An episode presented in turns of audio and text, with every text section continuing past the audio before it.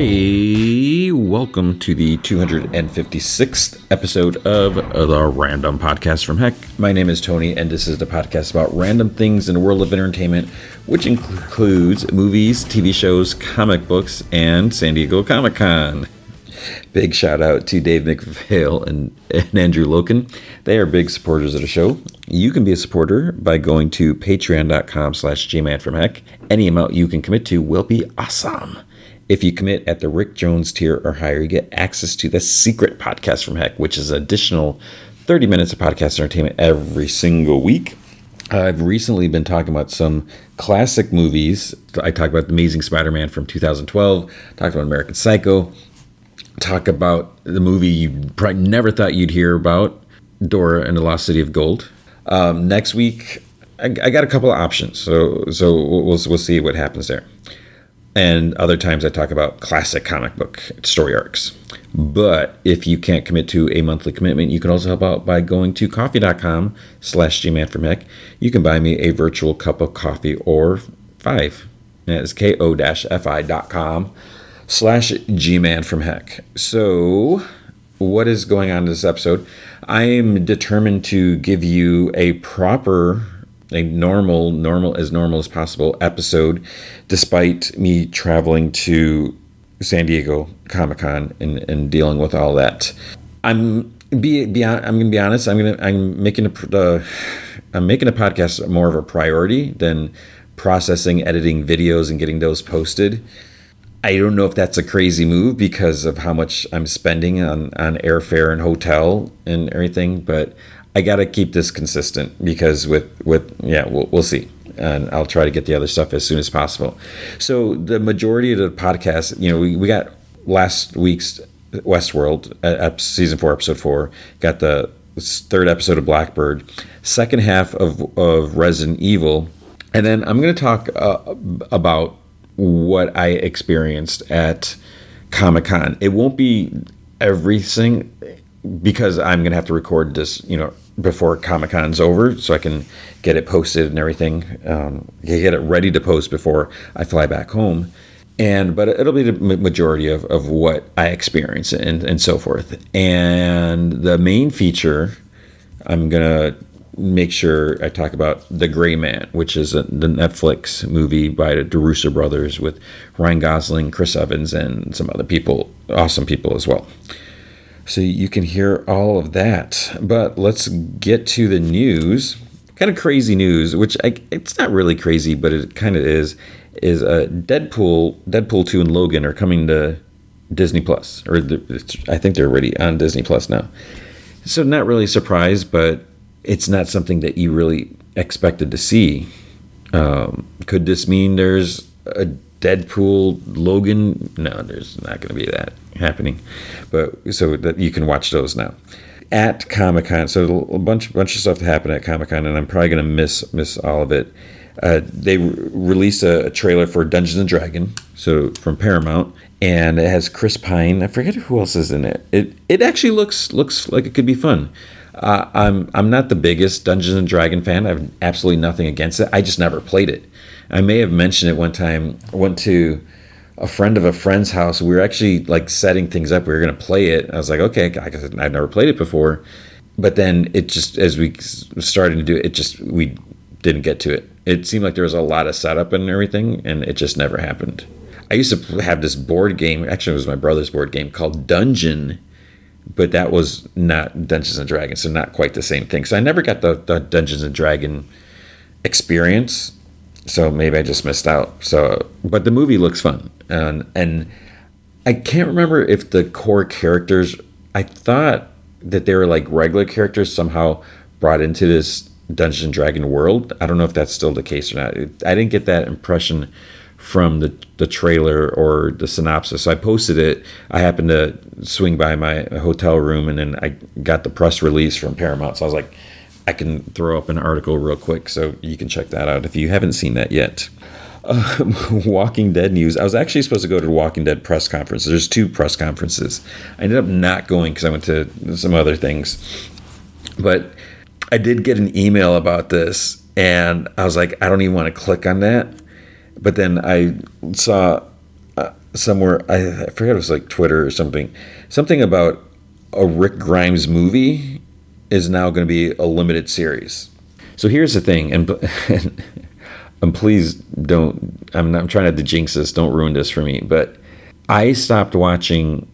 I don't. I don't even know what season we're on now. For some reason, I have season ten in my mind, but I don't know if that's the, that's the case. Maybe it was season eight. I, I just I stopped watching for some reason, and it might have been like a DVR issue where it didn't record or I missed something or some whatever. I you know I was into the show. I always always enjoyed it. You know, give or take. You know, some seasons were better than others, but I, I was into it, and then I just I missed out on something, and then it's just like trying to catch up or whatever, and it just it didn't happen. So I managed to avoid spoilers. Like I have no idea what happened to Rick Grimes and I've been doing my best to try to avoid that. I thought I heard just like we're not going to kill Rick, but where is he? So maybe it's going to be explained in this this movie. So I feel like I should read the press release and see what it says, but I I don't want to spoil anything. So you may know more than I do if you've actually you know been reading the news. But I'm I, someday I need to get caught up. When's that going to happen?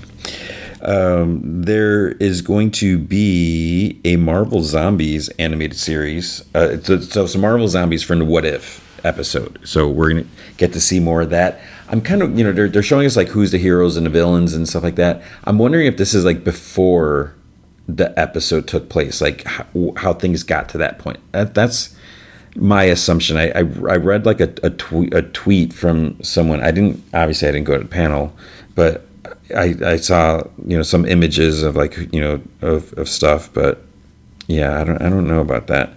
And then there is going to be a What If season two. Uh, that's already been announced, but it's coming in 2023. There's also it's confirmed there's going to be a, a season three, so they're gung ho. They're they're all, all they're down with this. X Men '97 is going to be on Disney Plus in fall 2023. So I, that was I don't even remember when that was announced, but it feels like that was announced a while ago. But now they, have confirmed a date.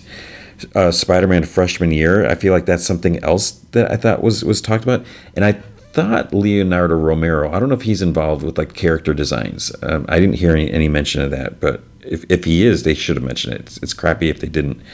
But what's what's weird about this because it's Marvel Studios, Marvel uh, Spider Man freshman year and I was I was trying to read a little bit. I didn't like delve into any any write ups or anything, but it sounds like it's supposed to be him as, as a freshman year, like like from his YouTube. It, it made it sound like it's supposed to be in the Tom like the Tom Holland version, Marvel, you know, MCU, but there's mention of like Doc Ock, and instead of Tony Stark being his mentor, it's gonna be Norman Osborn.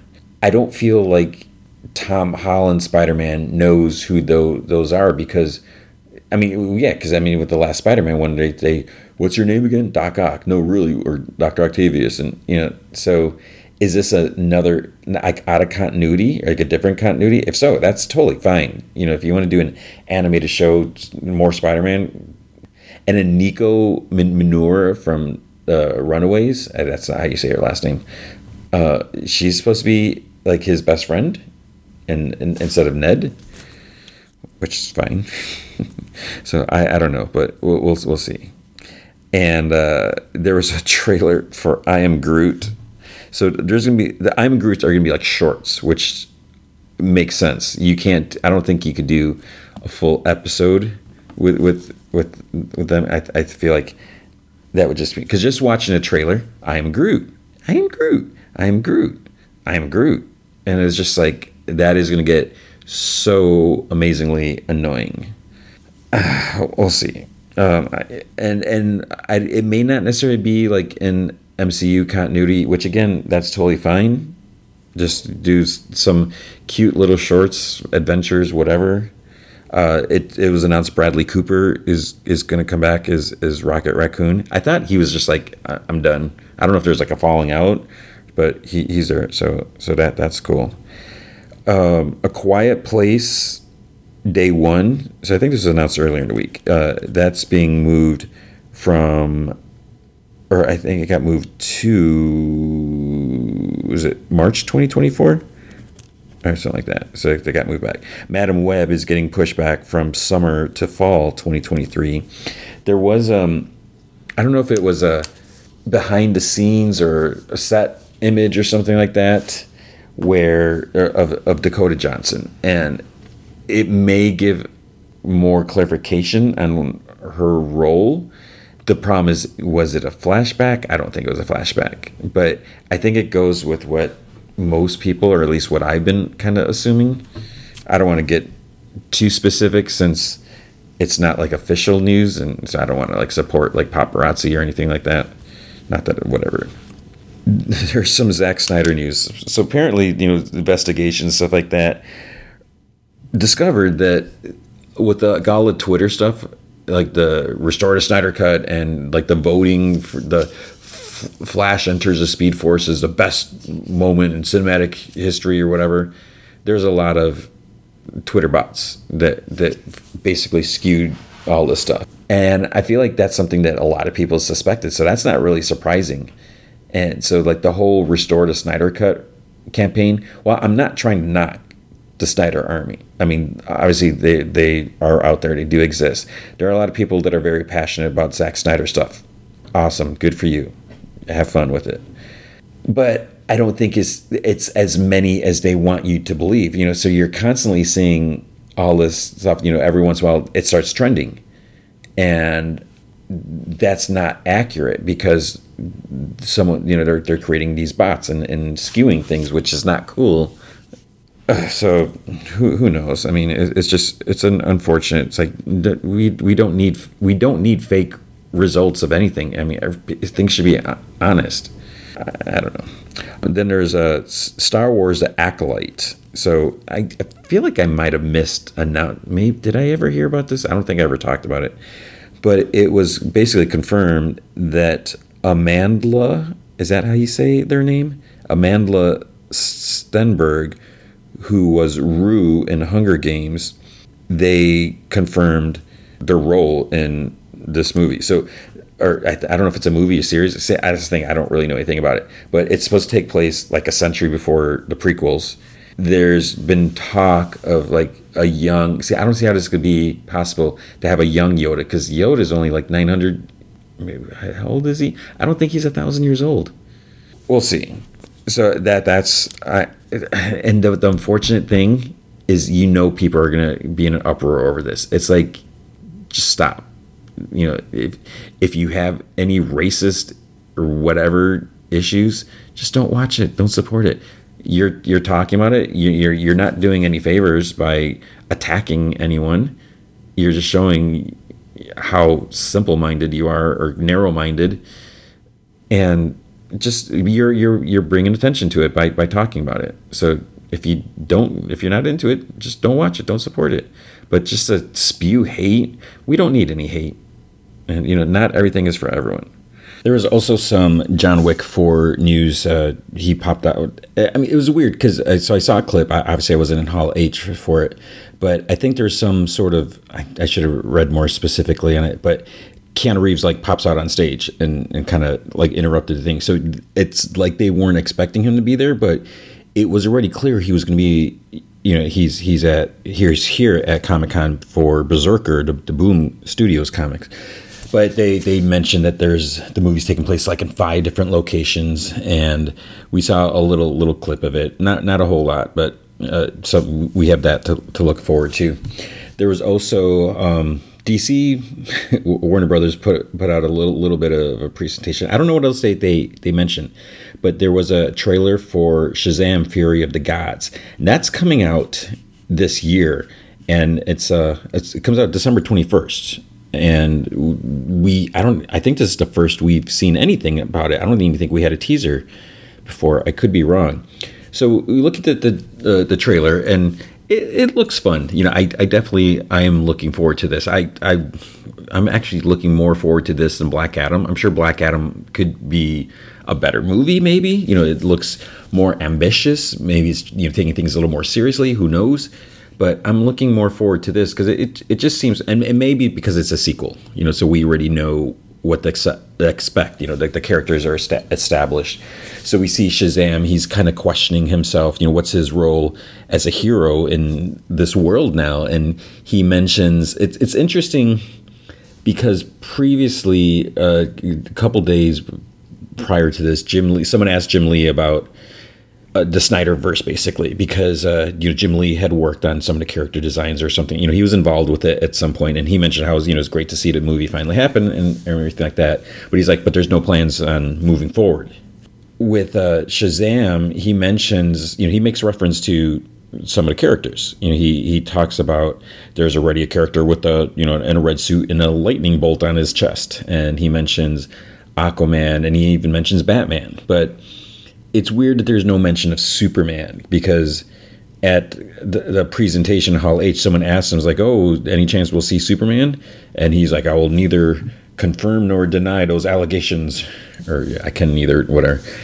So who knows? But it would be nuts if they got Henry Cavill back. I mean, because you know there was sort of a, you know the Superman thing in the first movie, but we'll we'll see. I mean, just you can do Henry Cavill Superman. It doesn't have to have anything to do with Man of Steel or Zack Snyder or Snyderverse. You know, it could just just just move on. Just you know, soft reset or whatever. Just do a Superman story.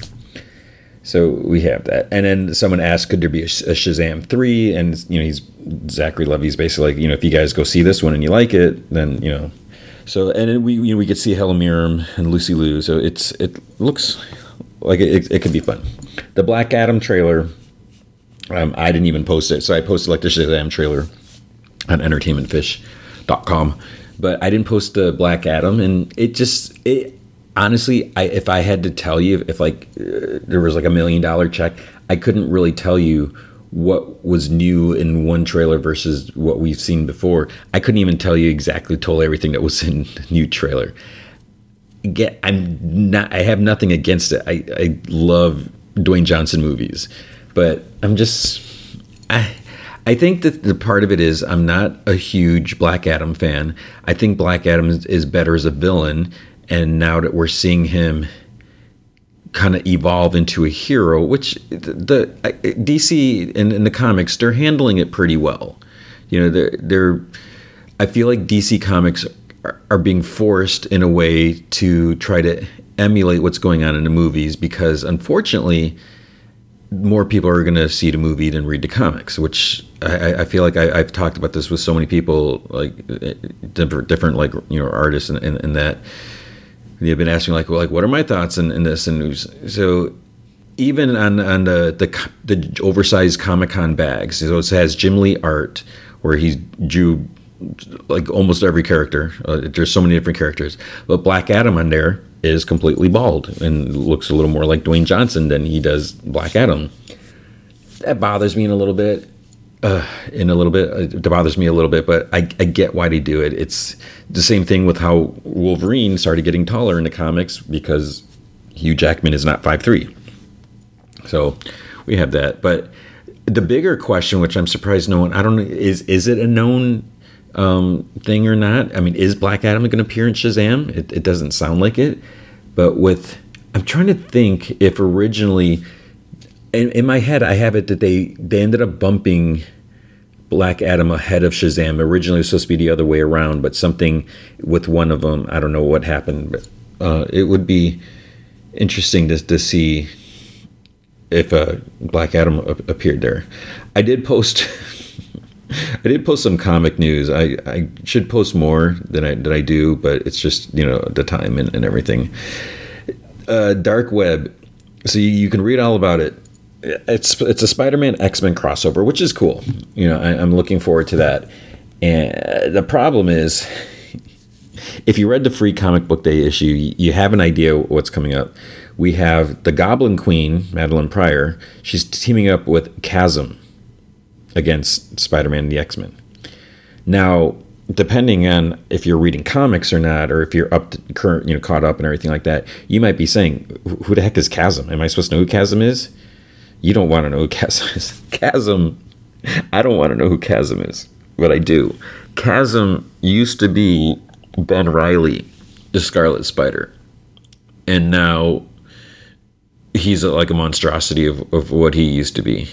Basically, what happened in the Beyond story arc, the evil corporate CEO lady was trying to expunge any um, incriminating evidence or experiments and going ons in, in the, the building. So like all this like the, the I think like the bottom three floors were just gonna be like flushed with this like corrosive acid energy something or whatever and somehow it affected Ben. Ben got caught in it, and whether it's something with radiation in his blood or I don't even remember. I, I think I'm kind of blocking it out, but he gets a new costume out of it for, for somehow. I don't know where, where, he got that from, and then he's got like this green glowing energy that's like looks like it's coming from his eyes and his hands or. Oh man, I don't know. But along with that, we also have the uh, the Gold Goblin, which is basically Norman Osborn, because he's he's actually a good guy, and you know I, I've been wondering is he really because you know he's been helping Peter out, but oh we have that, and then there was a She-Hulk. So starting with with the Marvel stuff, uh, She-Hulk trailer, and um, some of the CG is is still kind of questionable, and I'm sure some people are gonna attack it and tear it apart as much as they can because that's what they enjoy doing. I'm willing to accept it for what it is because I think some scenes it looked pretty good, and there's a couple scenes where it didn't look so great. Uh, it looked a little little stiff, a little robotic, but I think y- you just accept that. I mean, I grew up with you know Lou Ferrigno Hulk. And you know, think about how when Thor made his appearance on there, that was like a big deal. It's like, oh, we got Thor and Daredevil in the trial of the Incredible Hulk movie. Compared to what we have now, it it does it doesn't compare. So I think people need to be a little more forgiving and just just be happy that we're getting this. Now, I, I won't spoil it here. I won't touch on everything, but with the the trailer, we see a there's a lot more Bruce Banner, a lot more Hulk than I thought. But he's like working with with She Hulk and helping train her and stuff like that. And she's kind of showing that she doesn't really need to be trained. That you know she's taking things on pretty well. There are a couple of appearances, and I'm not talking about Abomination because that's that's a given. We we know that that he's going to be in there, but there's a couple other one like the first one that, that appears it, it makes sense with what we've seen lately. And so it's like, okay, I, I get that. There is a little stinger cameo clip surprise, not a full thing at the very, very, very end. That also shouldn't really be a surprise, but I, I wasn't expecting to see it in this trailer. So that's pretty cool. So I, I won't spoil it for you in case you're like, I don't want to watch trailer. And I, that's probably, I, I probably told you more than you, you wanted to know if you don't watch trailers. So we, we have all that. And then um, with the, the rest of the Marvel stuff, there's so much, so much Marvel news coming out. And I, I'm not even get it in, in the right order, but that's okay because I'm going to cover as much as I can or just what, what I what I got. In 2025, well, actually, the, the big thing, the big news for me, and it's not sequential, we are getting Avengers Secret Wars. So that is going to be awesome. Secret Wars, Avengers Secret Wars is going to happen on November 7th, 2025. Whew. I mean, we're only 2022. That that's fine because we we have a lot. To, uh, who the heck are even the Avengers now? You know that, that's that's a big question. So I'm sure a lot needs to be set up.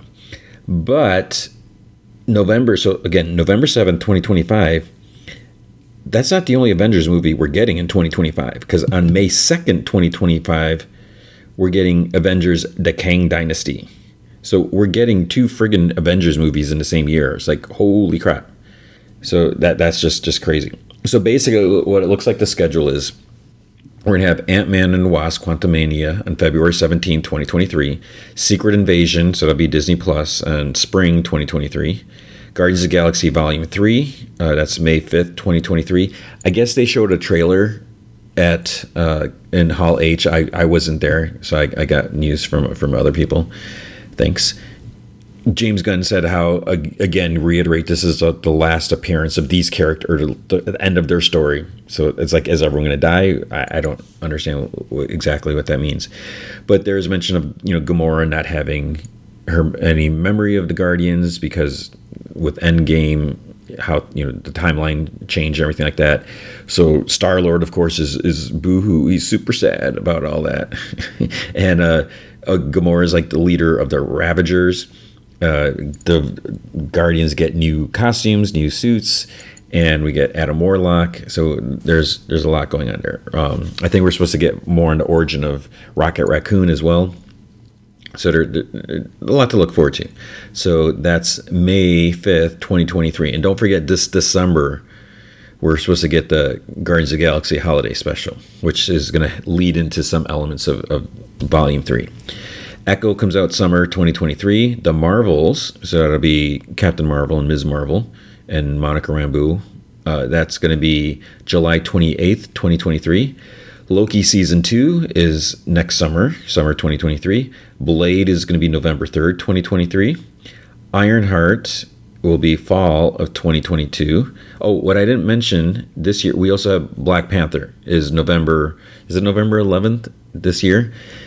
A, a trailer was released for that, and what's interesting, um, I don't know, did I miss it? It's like, you know, how are they handling? The fact that we're not going to have Black Panther because they have said they're not going to recast. And I get that. I still feel they should. I, I know it's it's uh, such a tough call. I even noticed uh, Saturday uh, on Twitter it was it was trending recast Black Panther, and I don't think it, it's necessarily an insult or anything like that, but you can cast someone else. I mean, it'd be big shoes to fill, and it would be tough. I, I still think we, we should do it because, and I, I know I've said this before, so I shouldn't get into it again. But I, I feel like Black Panther is such an important character for so many people. I remember when the first movie came out. I mean, it, it was touching to see all these videos of, oh, you know, young black a lot, a lot of black men and, and women just being so emotional over seeing a black superhero like and and not that we haven't had black superheroes you know we had luke cage and uh, you know they're not very many. And you know he's such a good role model. He's a frigging king of, of a country you know he's like such like the best fighter almost maybe i think they should recast. Uh, i don't it would be it, it would be hard to accept but for for the sake of the character and what what he means and you know to people i think anyways we got a new trailer. So based off the trailer it kind of sounds like black panther's not around. Now maybe he's mia i mean maybe they'll just do that. Hopefully that's that's you know they'll, they'll do that that something happened and he went out on a mission just and didn't come back. So they're uh, assuming he's he's he's dead. So We'll, we'll have to see what, what they're going to do with that. And then, you know, of course, they could try to get Shuri as Black Panther. Hopefully that would work out. So we'll, we'll see. Um, okay, so going back to schedule. So then we got Blade November 3rd, 2023. Ironheart fall 2022. Wait, fall 2022. Is that right? I got to check that. That's why I'm looking at what I wrote down on the website. I might have goofed. It's, it's probably going to be supposed to be 2023. But there's obviously Ironheart's going to make her debut in Black Panther 2. You can see it in, in, in the trailer. Then we have um, Agatha, Coven of Chaos, winter 2023 or 2024. Daredevil, Born Again, 18 episodes, um, spring 2024. Captain America, New World Order, May 3rd, 2024. Thunderbolts, July 26, 2024. And Fantastic Four, November 8th, 2024. No news on Fantastic Four. All we got is release date. No news on a director. No casting. Maybe D twenty three. Is that in December? Or not December? Is that September? It's usually August, but it might be September. Yeah, we'll have to wait about that. Oh, another thing with Ant Man and the Wasp. I think there was a trailer for that. So Kang's supposed to be in it. You know, Quantumania. MODOK is a villain too, which would explain because they wanted to bring MODOK into the the final season of Agents of Shield, and then they kind of they're like, uh, let let's hold off on that. So maybe this is why you know they didn't want to have any weird conflicts, even though like is Agents of Shield canon? Is it not canon? You know, people are arguing both ways. And uh, yeah, that that's it. So that's all, all the big Marvel news, and it's it's crazy. There's just like so much going on. Uh, it's it, it almost feels like it's too much, but I am not complaining one bit. Not to compare or anything like that, but it's like I would love for DC for Warner Brothers to, to do the same, you know, not not similar, not identical, but just to crank out all this stuff. Exciting news, a lot, a lot of news there. And then the last bit of news, which I, I like to, to end the news segment with with the Munsters whenever possible. So what was weird is originally, uh, I think just last week, uh, it was mentioned that the Munsters was going to Netflix because I thought it was going to be in theaters. They're supposed to be in theaters in September. Because I remember, I think I don't know if it was last week or week before. I was like, oh, hopefully, you know, I can go see it with my daughter. That would be, you know, fun for us. But then it came out. It's going to be on Netflix. It's like, okay.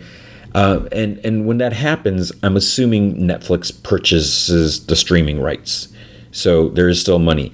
I don't know how that works. I I still have no idea how, like with the Gray Man, how is that making its its money back if that costs 200 million dollars i do not understand that so for netflix to buy the rights to the Munsters, could that justify like the potential i mean i guess realistically the Munsters probably wouldn't have a huge box office you know return or whatever they'd get my 12 bucks or whatever but we'll have to see but now the latest they're saying that it's going to be on Blu-ray and digital on September 27th.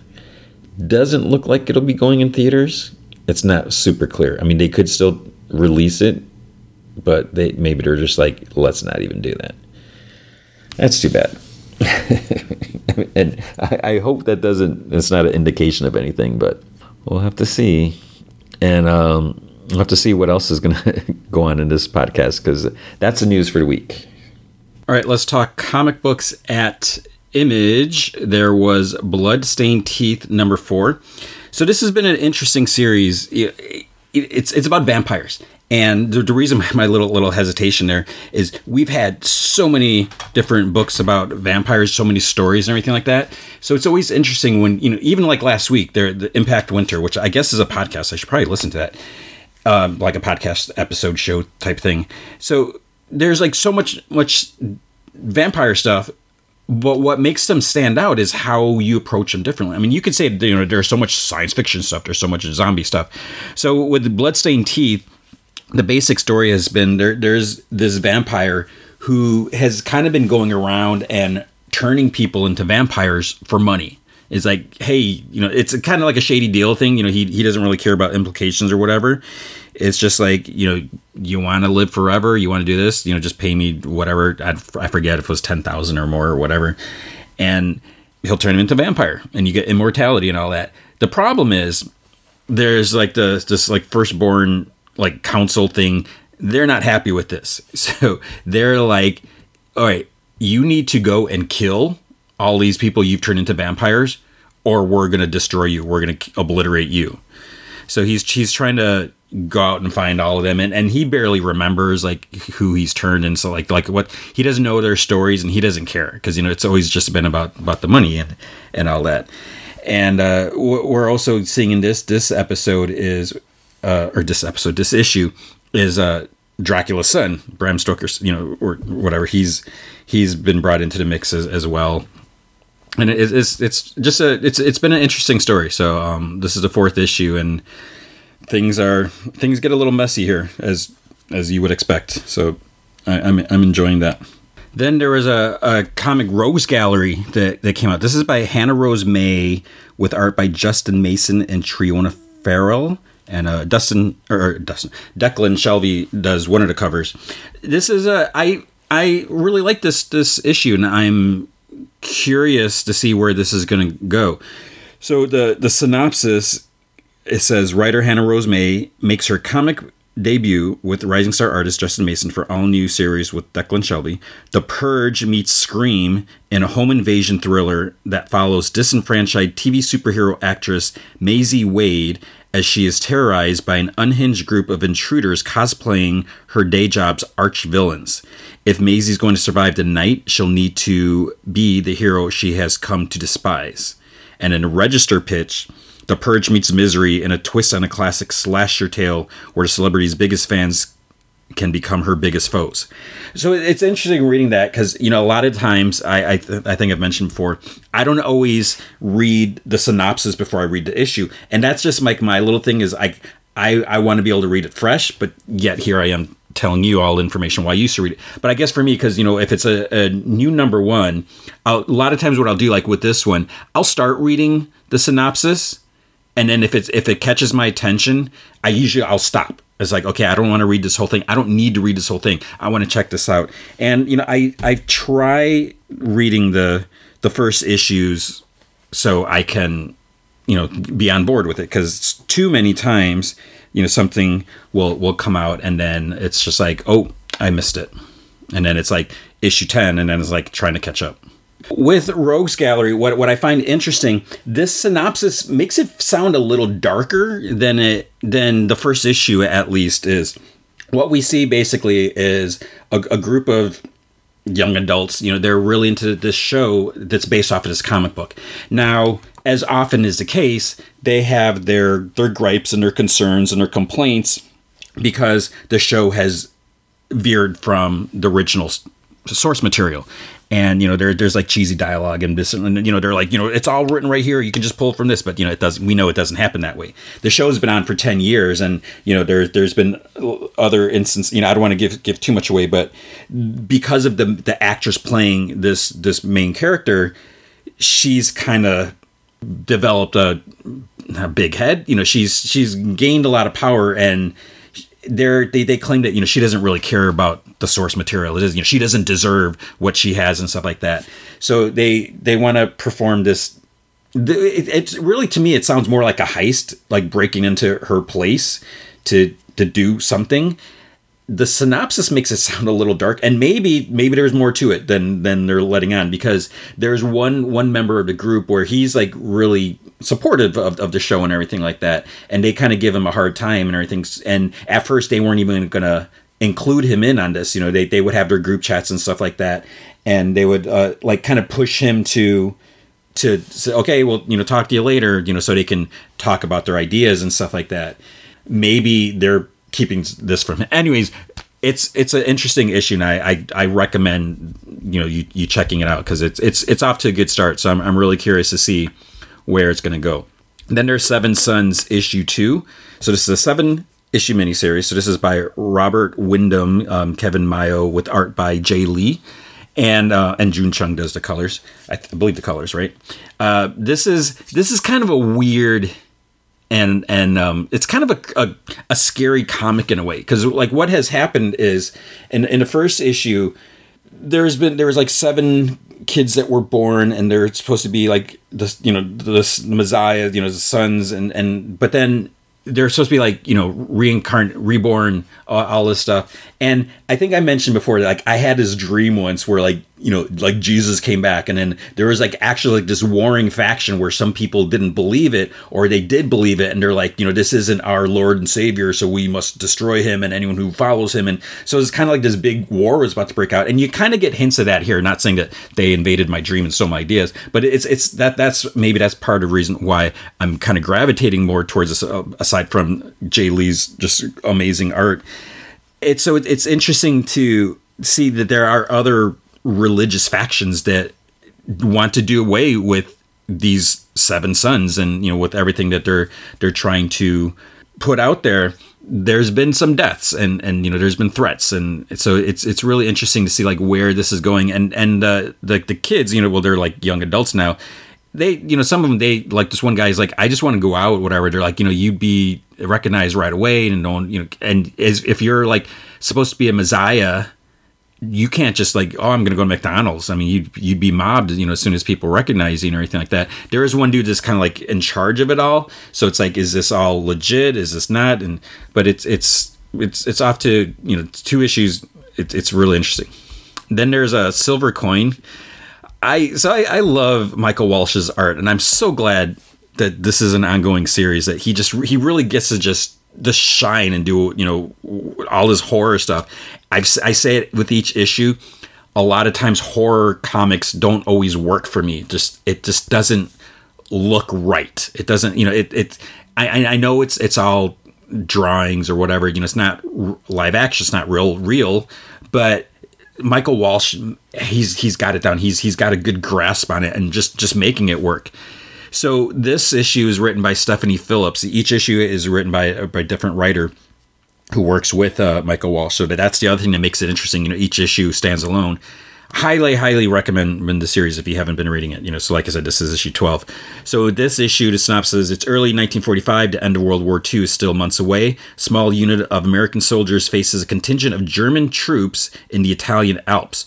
When a fierce snowstorm traps the Americans, the silver coin asks the soldiers to pay a steep toll. But, uh, okay, that, that's kind of veering off a little bit. Basically, they, you know, they, they find, you know, they, they take down some soldiers, some Germans, and uh, one guy's like kind of like begging for his life and he holds out this coin and then uh, this one soldier who seems a little green you know he he hasn't i don't think he's killed anyone yet but then he gets his coin and he's kind of quite he's, he feels bad because he's like you know like what if it would have been the other way around you know what if and i would have been killed and someone has to go tell my mom and, and everything like that but then because it's a silver coin bad things are going to happen and bad things do happen. So that's why you always feel bad about about this comic because it just it gets so dark and and you just just feel bad for, for everyone but it's it's interesting you know compelling compelling but they're, they're interesting stories.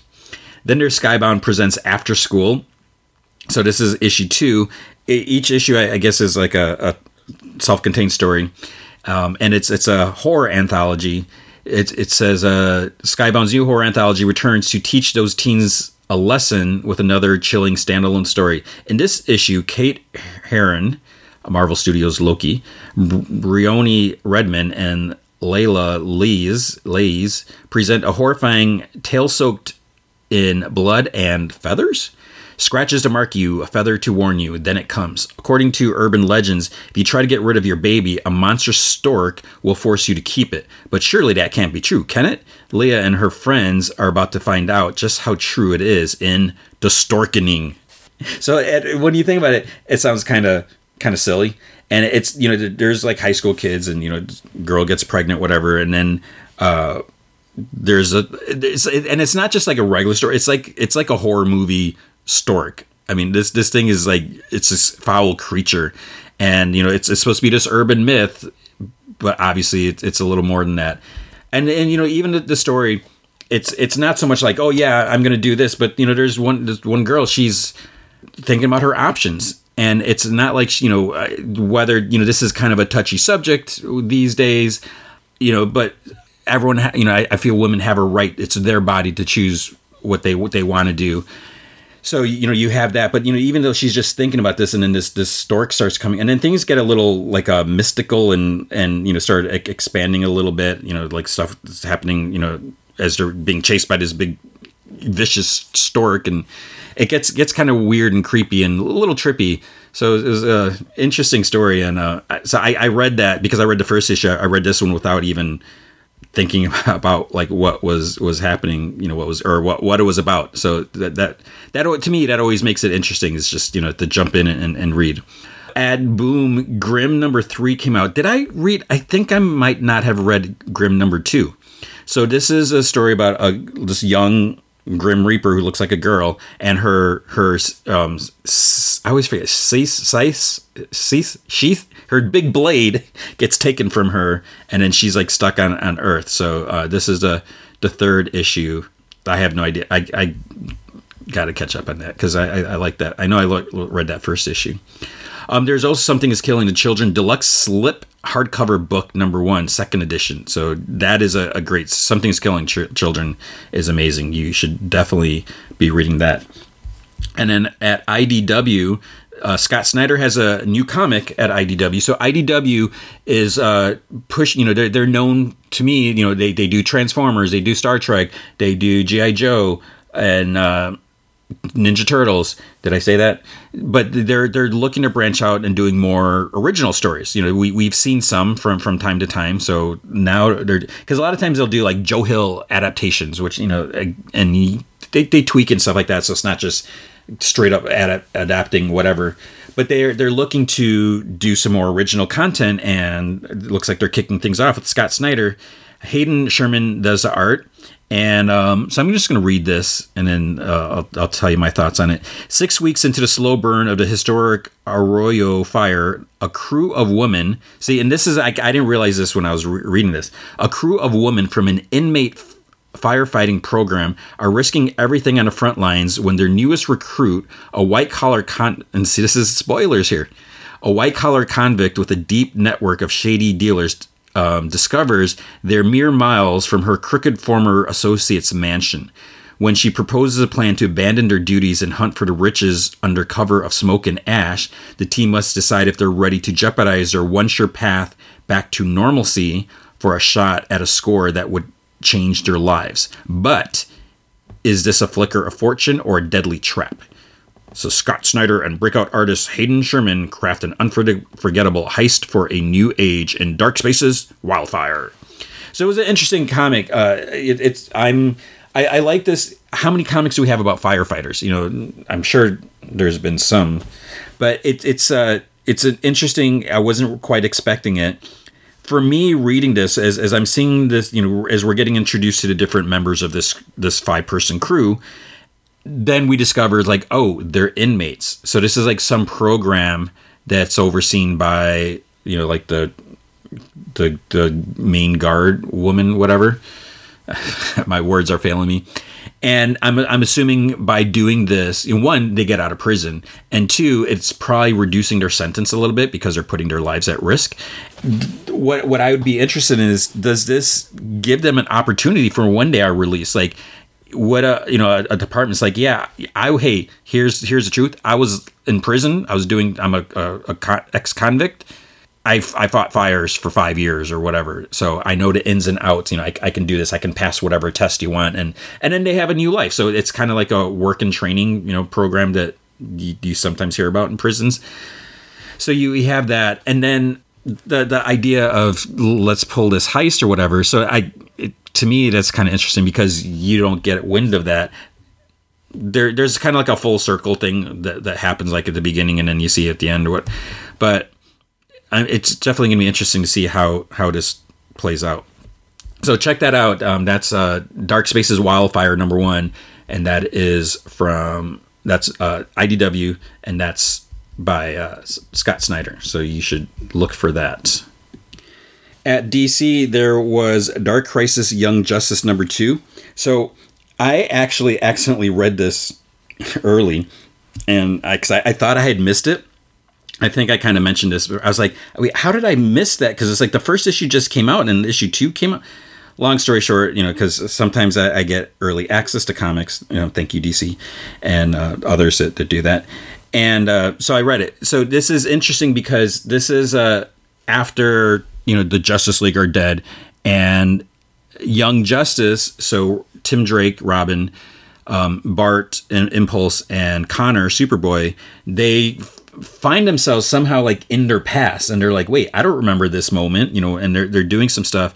They're kind of getting enticed with different things, and so it's like, what is going on? And then it's it's uh Cassie Sandsmark who's like, where are the guys, you know, and I think I mentioned this before how like everyone's like, oh yeah, we're too busy to probably find or doing this or whatever, you know, because all the other heroes are trying to deal with things because there's no Justice League, so they have to pick up the pieces and you know because the villains think uh, like, oh, you know, their heroes are gone, so we can do whatever we want. So it, it it's making things a little tr- little tricky there. And you know, Cassie tries going to Arrowette, and she's just like, yeah, I don't want to do this anymore. You know, I, I and so there's some interesting things as the the, the three boys start seeing through that like okay maybe something is up. This isn't you know things were a little weird but something definitely is is going on here. Uh, there's black adam issue two. So this is a, a weird story. I guess for me that the main thing is so it's written by christopher priest and uh, the art is by rafa sandoval. So you know all, all that's good. It's a 12 issue miniseries but it's not so I'm looking at it, it's it's not a black label book, so it's because it's 13 plus. So for me, reading this, actually, I I'm trying to think back. Maybe the first issue did say this takes place before Justice League 75 or whatever the Death of the Justice League issue was. Because as I'm reading this, it's like, wait, wow, where how, how is this taking? Where is this happening? And and uh, because stuff's happening. Like in the first issue, which I, I guess I can say that now since it's it's been a month, but Black Adam discovers that he's dying, and he has to. He discovers that there is um, a descendant that is alive. This this young medical student. You know, he's he's a doctor in training, and so Black Adam's like, well, you know, maybe I'm going to leave my power to him, have him rule the country, and you know, Kahndaq or whatever. So it's just I'm trying to say like where does this happen? And I, I think the other part, the the problem, the real confusion for me is this other younger Black Adam that we've seen in, in Teen Titans Academy. That he, I don't know if he was from Future Future State, Future. What was that recent thing that happened? I think it was Future State. So yeah, like who's this this Black Adam who's like young, but he's he's like young Black Adam, but he's not young. Uh, yeah, but it's like from the future. So I was like, what? I don't know. But this, uh, yeah. So with, with, this Black Adam, it's interesting story. You know, um, I'm sure I've said it before. I'm not like the biggest Black Adam fan. I don't, I don't dislike him like I, I dislike some characters, some villains or whatever. But I just never. Re- to me, he's always been a, a, little stuffy, kind of a bore. You know, because he's just he's so arrogant. He, you know, it's almost like he wants to be kind of like Doctor Doom, but he's doesn't have like the cool armor and and green flowing cape or whatever or cloak. Black Adam, and and then now that we're you know we're seeing Black Adam's kind of being a hero or anti-hero, and you know just shifting. I don't feel like that should happen, but whatever, that's fine. I, I'll accept it. So with this, and then it's like, is he dying? It's like, what what does that mean? And you know how I feel about comic book dust. So it's something interesting there. Uh, the Jurassic League number three did not read that. I will not. After that first issue, I didn't even check out number two. Uh, Flash 784. So this is continuing the, the hunt or the search for Barry Allen, where they're going through the multiverse. They they pinpointed, you know, with the help of Mister Terrific, they pinpointed Barry's whatever signature to three possible timeline locations. So they they've split up to kind of go, but then they're seeing these other versions and you know, it, it, looks like Barry Allen, but it's like, what's going on? Because you know, there's one. It's kind of like a Mad Max world. It's like, could that really be Barry Allen? And what about this other one? Because then there's Barry Allen and Kid Flash, but then Wally's there with with Wallace. You know, it's like, could that be Barry Allen? Because you know, maybe something happened and he's not really remembering what's going on. And then you know, so we're we're just seeing different things. And there's of course there's Wally's kids who jump through be, because they're annoying kids, and so there there's some interesting things going on here. It's like you know what what is this all this going to mean? Then there's Nightwing '94. So this is uh, an enjoyable comic as, as always. Dick Grayson is trying to clean up Blüdhaven. We got Blockbuster, which I don't like Blockbuster, but he's you know a long time Nightwing villain, so I, I can appreciate him. He's you know trying to do things. He's not happy with Dick Grayson buying up all this land, like that they wanted to, um, like low income housing. I think it was like they just wanted to like destroy it out and build some high rises and stuff like that because you know he's an evil, evil businessman, bad guy dude. So he's not happy with with Dick Grayson. He's like tried having him killed and everything like that and and there's he's got control of the uh, police commissioner in Blüdhaven he thinks he has control over the mayor. So the mayor is a uh, um, what's her name? Zucco. She's a I guess it's not a spoiler now, but but she ends up she's technically Dick Grayson's like half sister. It's like what? So she's actually not evil, even though she's a Zucco. You know, she's kind of working with with Dick and and Barbara. So, but uh, things are going to get a little sticky here. Then there's DC versus Vampires All Out War, issue one. This issue, one of the things that but it didn't really bother me a little bit, but it's like black and white and red. It to me, it almost it made me feel like uh, Future State Gotham, which is an interesting comic, and it, it feels a little more like it's a manga style. Which again, I have no problem with that, but you know, you're doing manga style with like American or Western characters and it's not supposed to be manga because you know it's just there's a whole different mindset sometimes to manga issues or whatever but this uh, you know is supposed to take place in the main uh, dc versus vampire continuity but it's all black and white. And anyways so we're, seeing you know the vampires have been ruling for a little bit. Things are bad, and it's like there's a few heroes are, are left, and uh, Deathstroke is actually has some plan that he's trying to do something, and uh, it doesn't quite go according to how he had hoped, and you know, so it just might make things a little worse in that. But it's so it was a good story, not as as amazing as the main series that I've been loving, but I, it is um, worth reading as well. You know, all of these issues are. This has just been such a treat. Just this whole series. Catwoman forty five. So Catwoman is still trying to uh, clean things up in you know her corner of Gotham and you know do the right thing and she's working with that dude I always forget his name or I think I just never actually bothered to learn this guy I don't really like the guy what is interesting here in last week's Batman was it 120 or 1025 whatever the the big or maybe it was the tech whatever Batman comic came out last week um, I actually could probably find that out in here yeah, was it Batman 125? Did they renumber it? Maybe it is renumbered. Yeah, 125. Okay, I'm thinking Detective that is in a thousand. Okay, so Batman 125, where there was um, I don't know if I'm I, I probably didn't go into details, but Bruce calls Selina. You know, she's just like she's sitting on the bed. She just has her mask on. You know, she's like has her costume off, so she's in her bra and panties or whatever. And um, that other dude like comes in you know she's like getting dressed and then the dude's like it's like oh are you ordering takeout i just made coffee and bruce is and she's like uh because she's like i'm on the phone or whatever like that and bruce is like whatever it's fine because you know they're on a break type of thing and he's just like so it's just like holy crap Selina's like really because she doesn't like this guy uh, i mean the guy clearly is like into her but she's just like she's business it's like you know she's she's not looking for anything but then I was like, well, when did this happen? When I read that issue, I'm like, did they, this, what?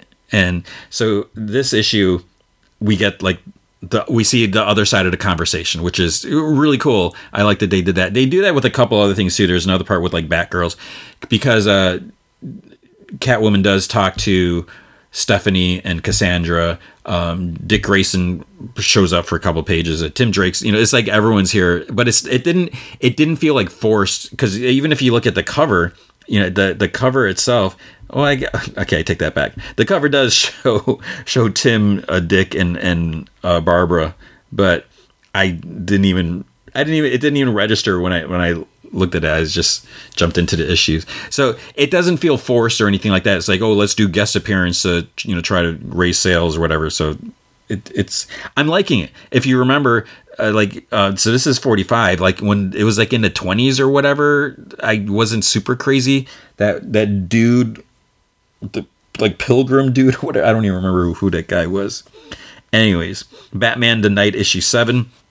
So Bruce is doing some training with uh, Z- what's his name, Zatar, Z- Zatanna's dad, and you know she's there too because you know they uh, Zatara, that's his name, right? Zatara Zatanna. I, I I could open the issue up, but I, I feel like one, that's kind of cheating, and two, it kind of interrupts the flow. So he, Bruce is doing some training, like in a tank full of water, getting out of a straitjacket, you know, trying to learn different things, and and uh, Zatanna's dad's like, you know, you you got a, a, gift. You know, we could take this act on the road, but obviously Bruce wants to learn. You know, be an escape artist and you know just everything like that. And and then Zatanna's there, and you know she's trying to. Things are a little tense between Zatanna and her dad. You know, since her mom died, and you know her dad's just like all about the show and wants her to take his his place and. And then there's the aspect of magic, and then Bruce, spoiler, finds out it's like, wait, what? There is this, magic is real. He's then he's like i want to learn it. And then he's you know starts getting obsessed with that or whatever. And so it was it's it was a cool looking back at just a relationship between you know we, and again we've seen this even in uh urban legends uh, the batman comic where we see you know batman and zatanna working together. So i like that they have this past that doesn't feel overly forced because their parents were friends. So of course the kids were friends and and you know they, they care about each other. So i i, I like that aspect then there is Batman Superman World's Finest issue 5. So this is I, am really enjoying this. Normally I, I poo poo all over the out of, continu- uh, out of continuity stories because it's like this isn't going to impact anything, you know, but I guess this just really shows you got a good writer, you got a good artist, and you know tells a compelling story, and I, am hooked. I love that we have Batman and, and Robin, we have Superman, we have Supergirl, and and there's kind of like you know Supergirl. I, I like that she kind of sort not I, I kind of want to say she has like an edge to her, but I don't want it to sound like you know she's like overly gritty or anything like that. But I I'm, I'm enjoying this this story, and um, it's it's just a dynamic between Batman and Superman, and like how much they trust each other. So it's it's just an enjoyable. Um, I'm not sure because I don't look at normal solicits or anything like that, but I don't know if the next issue is still uh, Batman Superman. It sounds like there is another issue because the story is definitely not over because something that happens.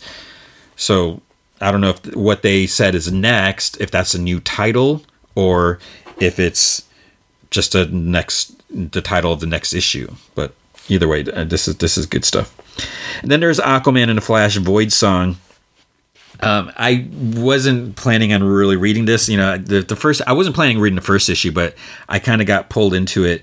Where, if you remember, everyone there's like this weird like alien, sort of like an alien invasion, but not really. Where everyone is just kind of frozen. Like no one, everyone's like in, in this frozen stance, except for Aquaman and Flash. So it's like what and and there's reasons why they weren't affected when this whatever thing hit.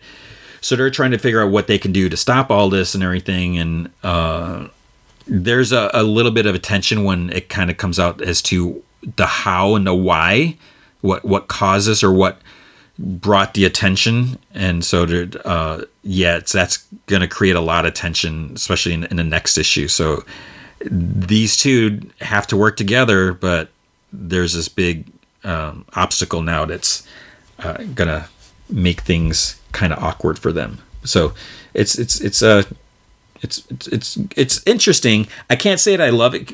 I think my problem is, while you know I'm I'm okay with uh with uh Aquaman, I, I it just seems like I really loved Aquaman Aquaman when Geoff Johns was writing you know the, the series, and other you know other attempts um, there's there's been some some good stuff but i don't i don't know. And a lot of times because aquaman just comes off as kind of arrogant and everything and that's just who he is. And i don't know maybe for me that's just kind of a turnoff but so yeah there's there's that. But it, it's it's been interesting to see these two get along and how the heck can they, they stop, solve this problem over at Marvel, we had Avengers 58. So this is continuing the this big story, the you know Mephisto, all this stuff. Um, we so while we do see another version, this this time we we see uh, a Ghost Rider from another world, but we do have uh, a couple of our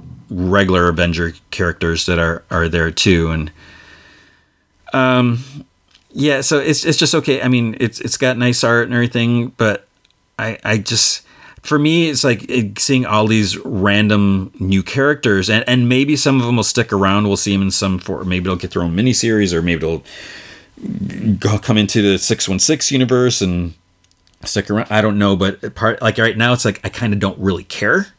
And and that's the the trick is, you know, we're we're, we're trying to figure out you know, we're, we're supposed to care about them as, as to like this big coming battle or whatever. So I, I just want Avengers story, and, and it, I just feel like with Avengers and Avengers Forever is like all we're doing, all, all, we're getting is seeing here's a new version of a character, here's a new, and while it's it's creative and interesting because you know you don't just want to take like oh, like Ghost Rider or Captain America and just uh, do a little twist to it. So you need to flesh it out, and and the the stories do have enough to make them feel a little more than just a new version of the of the same character. B- but for me, it's just it's not quite enough. Um, maybe uh, hopefully other people are enjoying it more than I am. So I'm I'm just ready to see what's next. Iron Man 21. So Iron Man, he's still dealing with recovering. You know, he he um, got addicted to I think it was morphine. Uh, you know, he was uh, is feeding through through his armor. He was off planet he's you know so he went to rehab he, he's he's out he tried uh proposing to hellcat it's and it's like how wait how, how long were you two together since like issue two of this series and she's like, uh, maybe not, you know, because I, I don't have the best best uh, track record when it comes to marriages. It don't seem to work in my favor.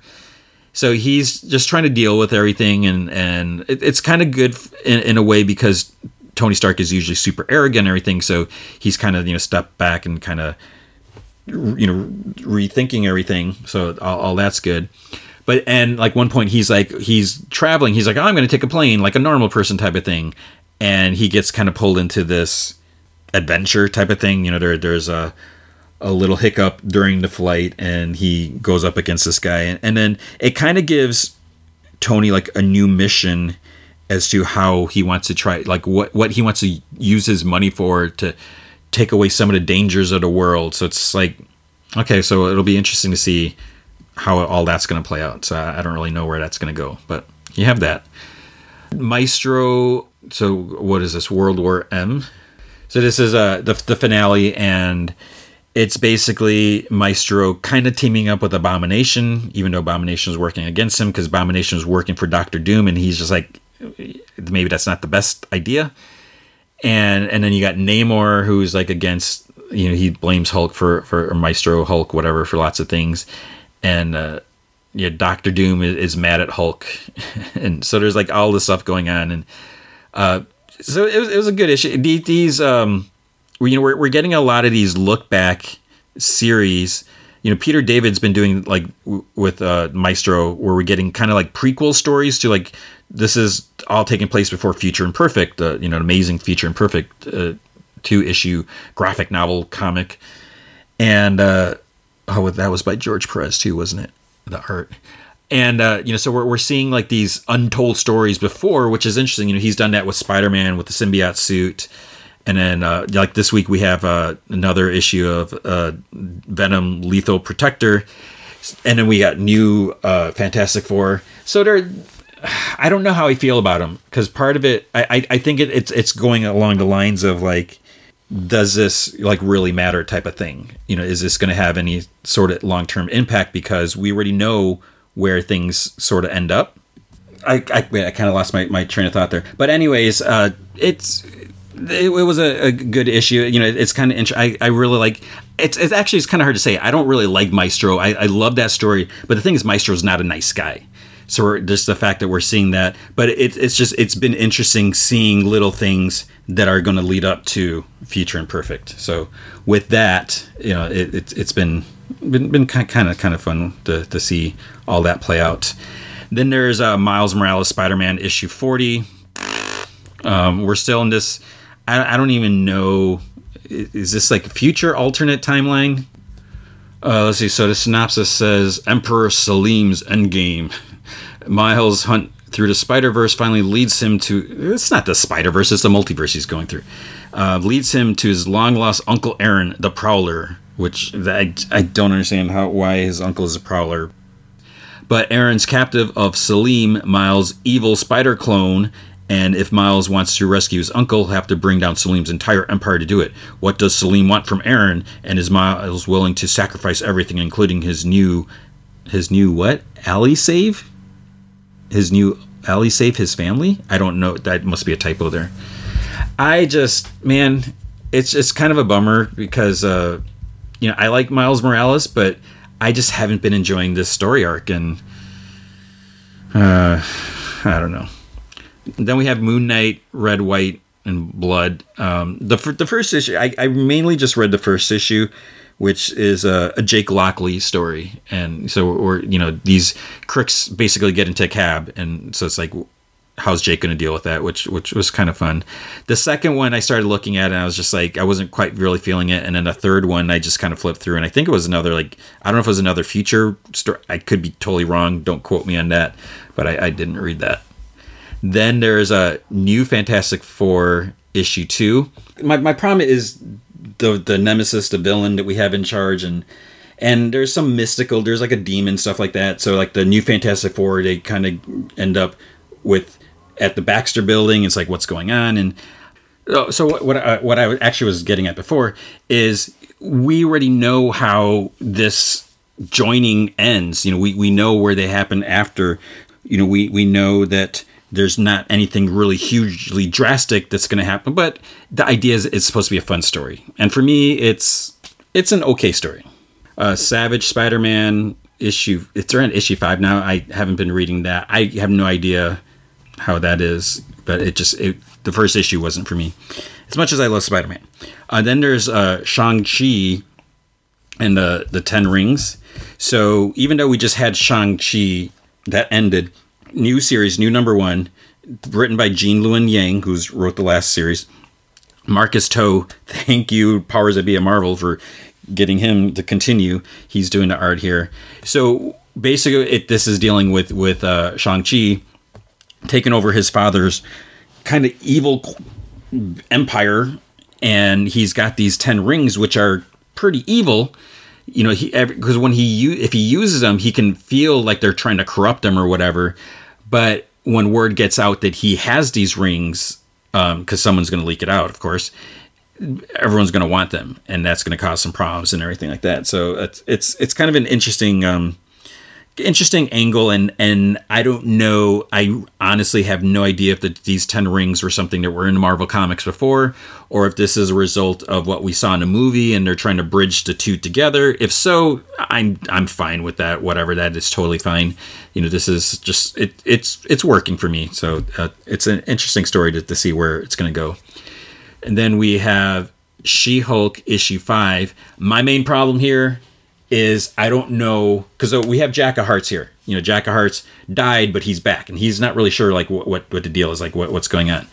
And you know, he's he's been hanging out with with uh, Jennifer with She Hulk. My problem is we also had Jack of Hearts and like She Hulk in the Reckoning War and Fantastic Four, and I'm trying to remember like when how he first got there, but it almost felt like both appearances could have been like his first. So I'm, I'm not sure which happened first.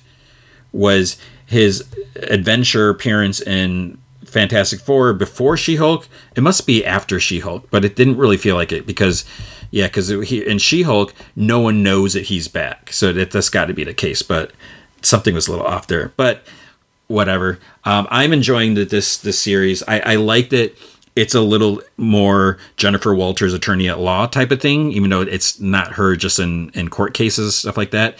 It's her trying to like get her law practice back sorted. And, you know, she's working with uh, one of her court nemesis before who has her own practice. And she's got this little rinky dink storage place that's supposed to be like closet that's her, her office.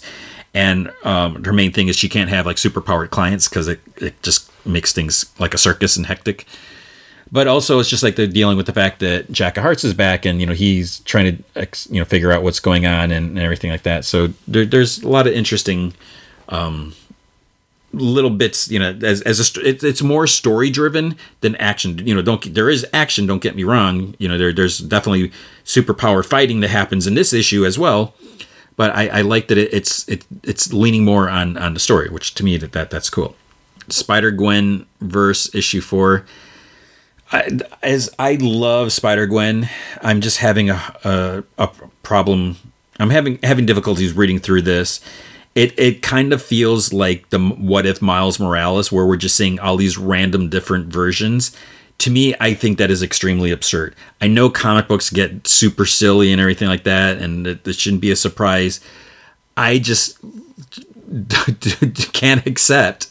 Like oh in this in and I, okay infinite universe so anything happens right? So of course if you have an infinite number of worlds of course there's going to be one where Gwen Stacy is Thor or is she a Thor? Or where Gwen Stacy is Captain America or where Gwen Stacy is whatever. It just I don't know it just seems seems a little, little a bit much but that that's fine. Um, but uh, well it's not fine for, for me it's fine for everyone that's reading that uh, I'm I, I want to like this series, but I'm I, I just can't. Star Wars issue 25. So this is a kind of like a not really a, a, anniversary issue, but it does mark um, Charles Soule's uh, was it his 200 script or 100 script? His 100 script. So when he wrote this, you know, because things go out of order, whatever. So it was in here, and um, he he talks about like just different things that you know how he's told different eras or whatever. So there's like four different stories here, which is is kind of cool. And so basically, Charles gets to like revisit different stories that that he's he's done and, and all that. So there's a Obi Wan and Anakin story, um, which is uh, basically Obi Wan kind of giving and and this, this is more kind of like a Attack of the Clones type of Anakin. Like it's coincidentally like what we saw in Obi Wan, kind of like in the flashback, where you know Obi Wan's handing some knowledge, you know, uh, to to eager, uh, restless Anakin.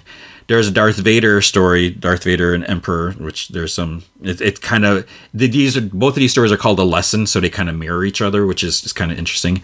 There's a Kylo Ren story, which um, Kylo Ren. It's okay. It says it's set between episode eight and nine. Kylo Ren is just a a big doof, but it's like him and the Knights of Ren, so you know that that's cool. And then there's a Poe Dameron um, eulogy for Snap story, which with art by Phil, Phil Noto. So that, that so they, those were, were fun stories. Normally, I'm like, oh, it's an anthology, you know, whatever, you know, sh- short stories, but this this was good. There's a Han Solo and Chewbacca um, issue four. it almost sounded like I said there was a, Han Solo and Chewbacca story. No, Han Solo and Chewbacca. Uh, I thought there was like a subtitle to this. I don't think there is. Han Solo and Chewbacca issue four, and uh, supposedly Han Solo's dad. I still don't believe it, it's his dad. And you know they they were working on this this heist, this scheme. They're working with Greedo, and Greedo, of course, kept you know things didn't go well. Part partly due to Greedo, but just you know things didn't happen, whatever. And then um, in the last issue, uh, Black Krrsantan comes in to, to cause some problems. So there's going to be some Krrsantan versus Chewbacca action here. Yeah, so and more on on who is this dude that says he's Han's dad? Is he really? I I just don't know. Um, but yeah, there's there's a another little little kink that happens with with, with him. Then there's Star Wars or Star Wars Star Wars. Yeah, it is Star Wars. Star Wars Darth Vader issue 25 and this is continuing with like the the fallout for like the Crimson Dawn stuff uh, with Sabe. I I don't know what it is. I just love the fact that we have Sabe. So Sabe is Padme's one of her decoys. It was played by Keira Knightley. So she's you know obviously older, and you know she knows that Darth Vader's Anakin, and you know she's. Oh, we also which I didn't want to mention the last issue, but Kitster wa- wa- was there, and young little Anakin's friend you know, on Tatooine. So he's all grown up. so it's it's interesting seeing Darth Vader just in action, like kind of doing his own thing. Uh, and and he's like going after like an imperial governor, like on her own starship or star destroyer, starship, star destroyer. So some some interesting things there. And then uh, I kind of mentioned this before: Venom, Lethal Protector issue four for me, I mean, it's it, this is okay. It I, I could see for some people it could be like really cool and fun to revisit Venom in, this era. You know, shortly after you know when he first decided to become, uh, you know, a lethal protector and all that. So it's it's fine and, and all that, but um, I think it's just for me uh, with uh, Venom. I'm just like whatever, dude. You know, and yeah, so I, I did read this. Um, Sticks, Sticks and Stone are in here. I mean, when I, I think of Wolverine Patch when I when I think of those two, and I don't like those guys, so that makes it worse for me. But if you're, uh, I mean, it's David Mich- Michelinie, Michelinie just doing the writing, so it's just not for me. But I'm I'm hoping other people are digging it, and I also hope that you dug all that because that is going to be comic books for the week with Westworld season 4 episode 4 Generation Lost. All right, you might recall me kind of a, a little nitpicky thing. I think I mentioned it last episode last week, something that has kind of bothered me since the week before and patting myself on the back, I kind of I kind of called it in a bit. So but even so, when it happened, it was still like a holy crap. So when when we get to it, I'll I'll I'll congratulate myself again. So it starts off Caleb. So you remember last last week, Caleb's got all the flies are going in him. He's like screaming in, in pain. There's a like a flashback to him and Maeve, just like during the war, like climbing up this cliff by a beach.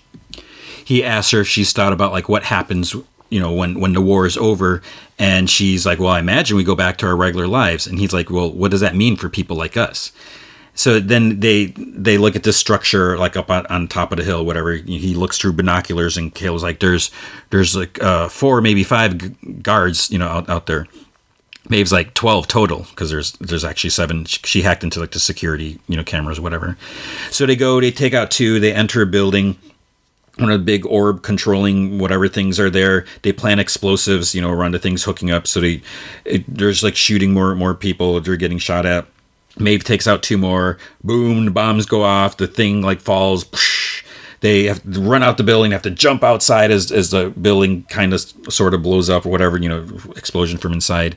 Um, another one gets shot, but then Caleb took a hit too. So Maeve gets him, you know, she kind of helps him like back to the cliffside. And he's like, he says, he's like, well, I guess I'll never know about life after this, you know, about freedom.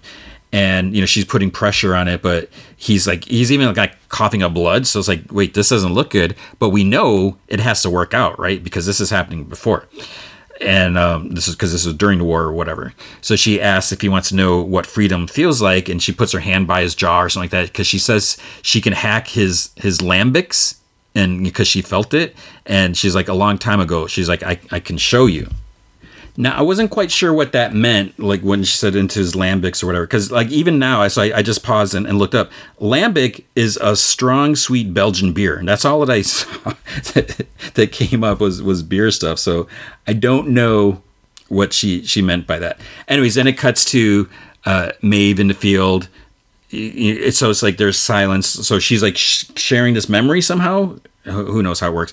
And her daughter like reaches for her hand you know all, all, all, that stuff that we've we've seen many many times in past episodes. Then we hear hale's voice um, charlotte hale's voice uh, tessa thompson. She calls out to caleb wakey wakey. Uh, so he has this is back in the where he's getting attacked by the flies. He has like this metal band on, on his head and he's like what did you do to me? And she's like what i am going to do for all of your kind. I made you my pet so she's waiting for it to boot up, and then he won't be able to resist. So he's like, you know, trying to get to his hands and knees. He sees like the Frank, uh, uh, the the fake Frankie, his daughter, just standing there with like her face still like open, and he he tries getting to his feet, but he, he can barely stand. He asks about his family, and she's like, "Oh, they're still out there somewhere, alive, for now." She's like, soon everyone will be under her control. He says this was never about the park. He's like, this is always about her spreading her disease. And he kind of looks at like the the dead bodies in the other rooms on the other side of the, the glass um, that like where they kind of had to kill themselves. And he's like, everyone who comes here will become a carrier. And she says that she prefers the term host. And after they're done here, then they'll have uh, as souvenirs debauched memories of their exploits and her parasites. So he should be flattered because he's in the first wave, and he says that you know the other killings, the other people, was, she she was just ironing out the kinks. So it's not like she was like just trying to kill people; she's just trying to make it work or whatever. And then besides Maeve and Dolores were always fond of him, so she's thinking of keeping him around to see what all the fuss is about. Maeve realizes so she's like on just a few rooms away that the man in black william that he's one of us as he as he's whatever puts it. So he says that there or she says that or she's like you're one of us now? And he's like there is no us just you. It's like all your friends are gone. And he says that you know he took care of them himself disappointing how easy it was. She starts fighting him uh, and then he you know his gun got knocked out of his hand. So he goes back for it then she like she gets up and leaves and he just like gets up it's weird because neither of them are running and he's just like start walking after her looking for her. She's hiding around uh, a corner by like the control center like room and he can feel her like trying to get into his mind to control him but he says that hale made upgrades. She can't control him. So she's like like you weren't the one I was trying to control. So she gained control of the, the big sound machine, the roam, it's like the the thrumming thing that was controlling the others. So Hale looks around as like the building, whatever, starts shaking, and she, she like starts reaching for her head. You know, something like in her head, like hurting her, or whatever. William or Man in Black grabs his head too, screams. There's like an explosion that like sends him flying back. Glass explodes by Hale and Caleb too it doesn't seem like there's anyone gets cut by flying glass or anything like that, which I guess is good. Maybe it's it's safety. I don't know.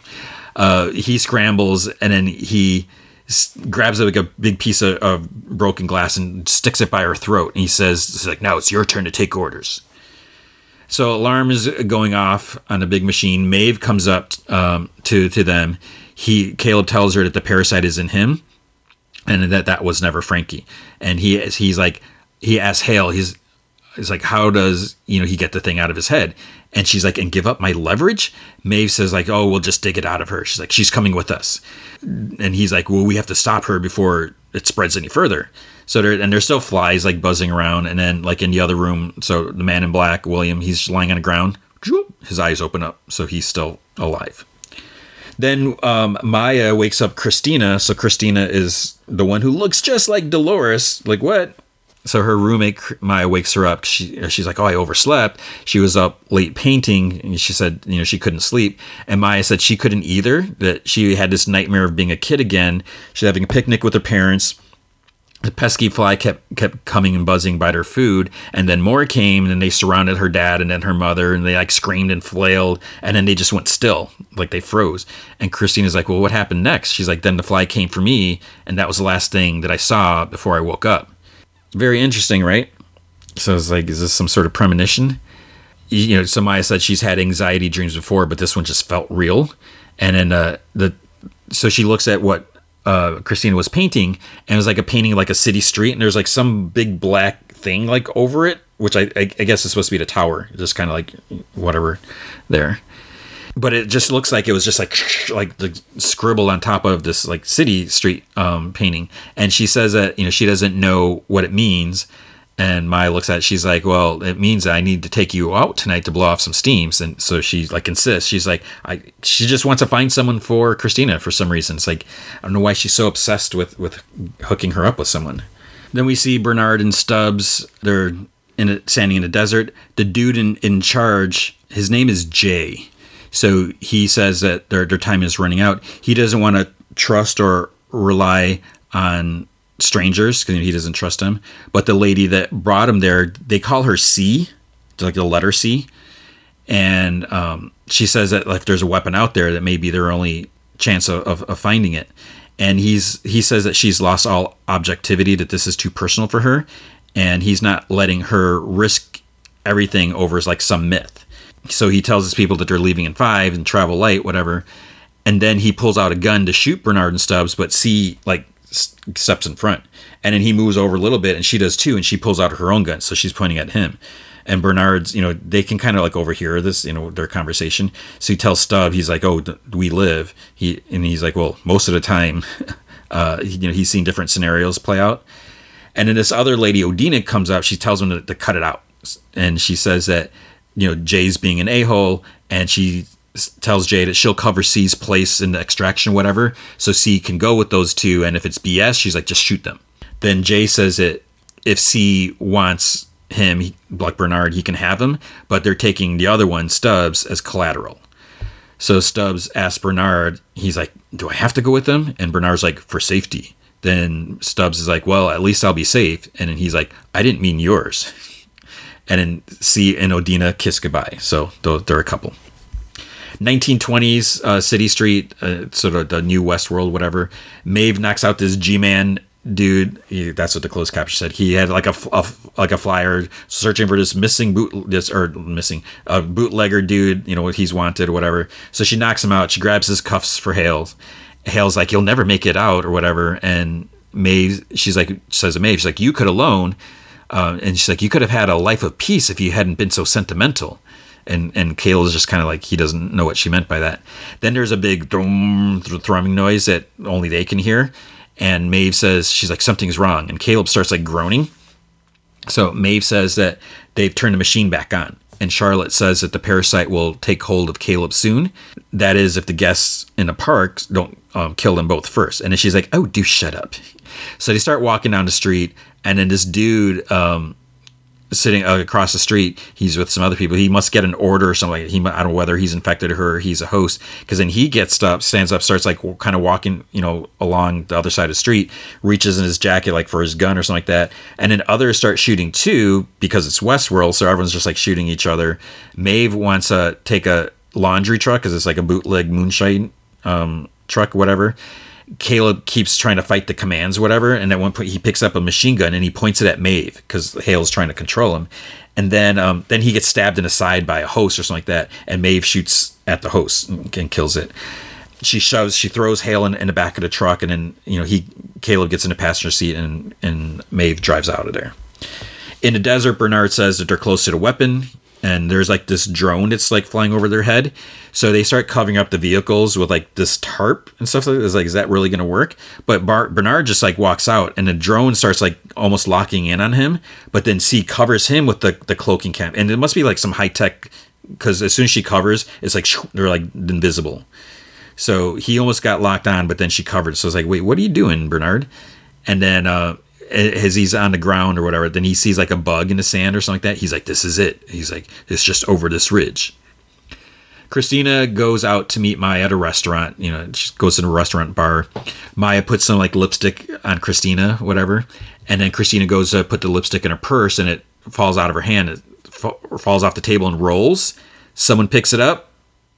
It's Teddy, or whoever this new Teddy is and he's like, "Oh, don't mind me, just trying to look chivalrous." Maya's like, "Told you," because you know she was talking about him. So this is her date, and and and Christina's just kind of like looking at him. So they go and sit at a table, and he's like, "Oh, tell me about yourself," and she's like, "Well, there's not much to tell." So he's like, "Now I know you're either extremely modest or private," and she's like, "Well, we've just met. You know, you don't know anything about me," and he says that he feels like he's known her for lifetimes and she's like, uh, and now I know that you're extremely cheesy. He's like, well, perhaps you could write me a better line. And then she's like, kind of pauses, like, okay. She's like, what's that supposed to mean? He's like, well, you're a writer, right? Because that's, he's like, your roommate told me or whatever. And, and she, because at first she's like a little concerned, like, how does he know that? But, uh, he says that you know she's dedicated to her, her, work he understands that he used to be like that wake up do your job go home rinse and repeat he's he's then he says like a train circling the smallest track. So she's like, "Well, what did you do?" And he's like, "You know, you wouldn't believe me if if I told you." And she's like, "Well, try me or whatever like that." So finally he's like, "Well, I was something of a bounty hunter with a heart of gold." Then she's like, "Have we met before?" She's like, "There's just something about you that's very familiar." And he's like, "Now who's the one using cheesy pickup lines to hit on me?" And then she laughs. She's like, she's like, "Oh, I wasn't hitting on you," and he's like, "No, that's a shame."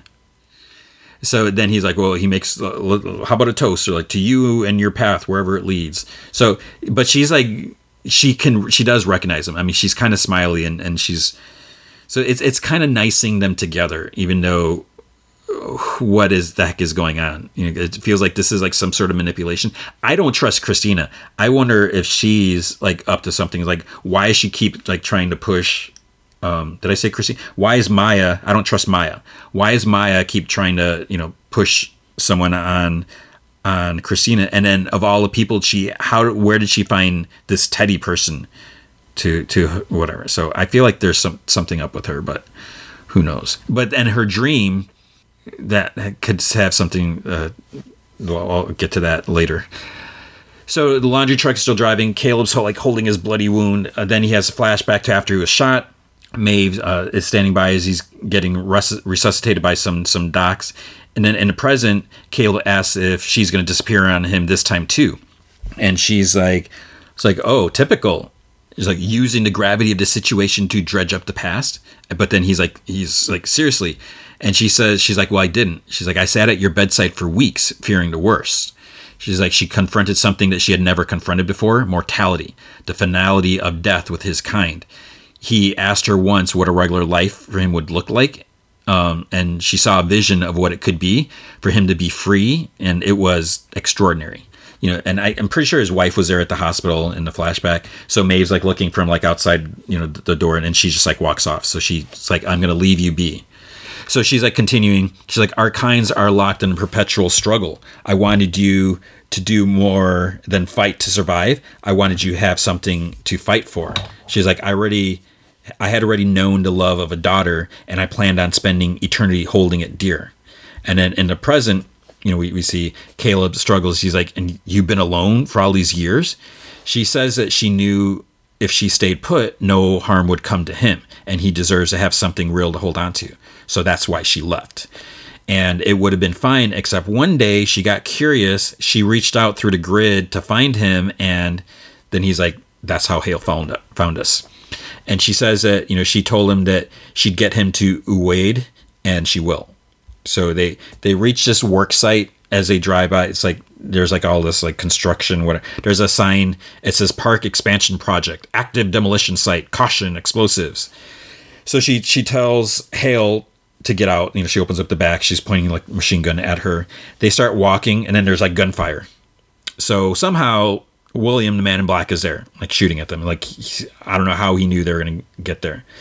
Maeve says that she'll handle him, and so he can go into his like office, like construction office, and call his team to get him out of there. William says that they keep getting interrupted, so she starts firing a machine gun, but somehow misses him with every single shot. Caleb uh, takes Hale inside the, the office and like ties her to a chair. He starts calling on a radio. It's like all staticky. Someone answers or responder according to the, the, the captions.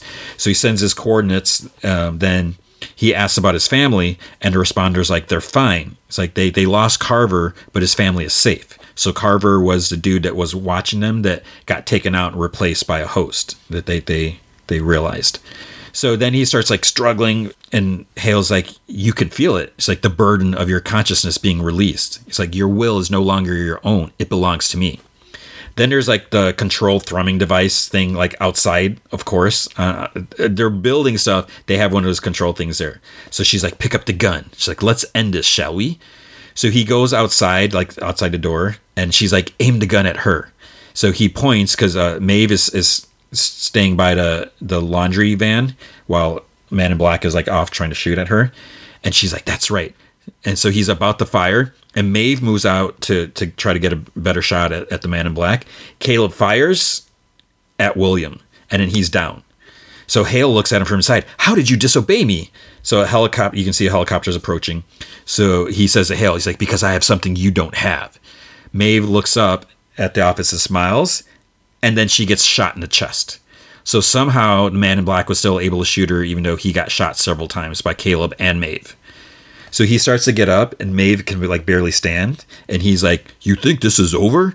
You can't stop us. You're still gonna die back in the park by my hand." And then he like stabs her in the gut, and she like grabs onto him, like it's like she's hugging him, but like just holding on. So there's a computer voice in the office like explosives armed, caution, warning. And William's like, "Look here, this is the last face you'll ever see." And she's like, "One lesson the park taught me: always insist on mutual satisfaction." So Caleb tries telling May because he realizes what's going on that she's setting arming all the explosives. He's like, "Don't do this." So there's like a whole row of explosives like beneath them. They're all like like lighting up on the board, and she's still holding on to the man in black. And then she says that to Caleb. She's like, "See you in the next life, darling." He's like, "No, no." And he's just like like groaning and like yelling whatever. Responder, I, and on the radio. Ask was like, "What was that?" He's like, "Are you all right?" Because you know they must have seen there was a bunch of explosion. Hale tells she's like, "Wake up!" She's like, "You doze off for a minute there." She's like, "You don't look so good." He, he's like, "You should be more worried about yourself because the, the, people are coming that, that they won't take too kindly to her or something like that." And he's like, "I won't rest until everything you've built is destroyed." And she's like, "Are you sure you'll make it?" He's like, "I don't give a fudge what happens to me." He's like, "Frankie will not grow up in a world where she's controlled by you." Then in the desert, and when I see this again, it's like, okay, at the, the the dig site or the bombing the construction site it's nighttime but in desert it's daytime so it's like how why are these like different time zones like so drastic whatever c asks like how are they supposed to know where to dig and bernard's like trial and error or whatever and they have this like big fan thing that i don't know if it's supposed to like blows the sand away to, to help dig I, I don't know but they had it loaded on the back of one of the trucks charlotte asks Hale, is like do you remember how you got here and he's like of course maeve and Hales says that she's afraid that she's a goner. And she's like, took out my man too. It's like, well, I can always rebuild. Maeve, on the other hand, she was something special. And Caleb snarls, he's like, I'll kill you for this. And then his head starts ringing again. And responder asks, he's like, they're like, Are you there? Can you see our lights? And Hale's like, Do you remember what happens now? Do you remember this moment? And he says he doesn't understand. She's like, Come on, Caleb, think. So he's like struggling he's like, we got to the shed. Maeve died. The lights came. And she says, those lights don't belong to your men. They belong to mine. And then two, like some some guys come in with with gun. They shoot Caleb. He gets shot several times, like in the chest. And then then he like snaps back to this moment. And Hale's like, "You died right here." So then it's like, um, what are you talking about, Hale? What what the heck is going on? So then we're back at the desert. I guess the fan blew some sand away. Bernard starts digging, and he says to C, he's like, most of the others don't believe there's a weapon here, do they? And she says that you know she has her own reasons for digging, and he's like, and they aren't about a weapon, are they? You're looking for your father. Hmm. And she's like, my father's dead. And he Bernard's like, that's what you've told yourself since you were a child you can never really bring yourself to believe it, can you? And she's like, they say it happened here. If it's true, there'll be a body. Hmm, right? And then it cuts to Caleb. He's like, where am I? Hale says the question he's asking shouldn't be where, but when. And she's like, how long have you been here? He's like, why are you asking me that? And she's like, it's part of an interview to establish a baseline. He's like, baseline? For, for what? She stands fidelity and he, he's like, no. He opens his shirt to look at the wound because he put like this bandage patch thing on it. He peels it off and he's like, not even bleeding there. It doesn't even look like there's a mark. He's like, I'm me. He's like, it's still me. And she's like, well, you're certainly a version of you. I believe the hmm, 278th. And she's like, don't look at me like that. This kind of experimentation was started by your kind.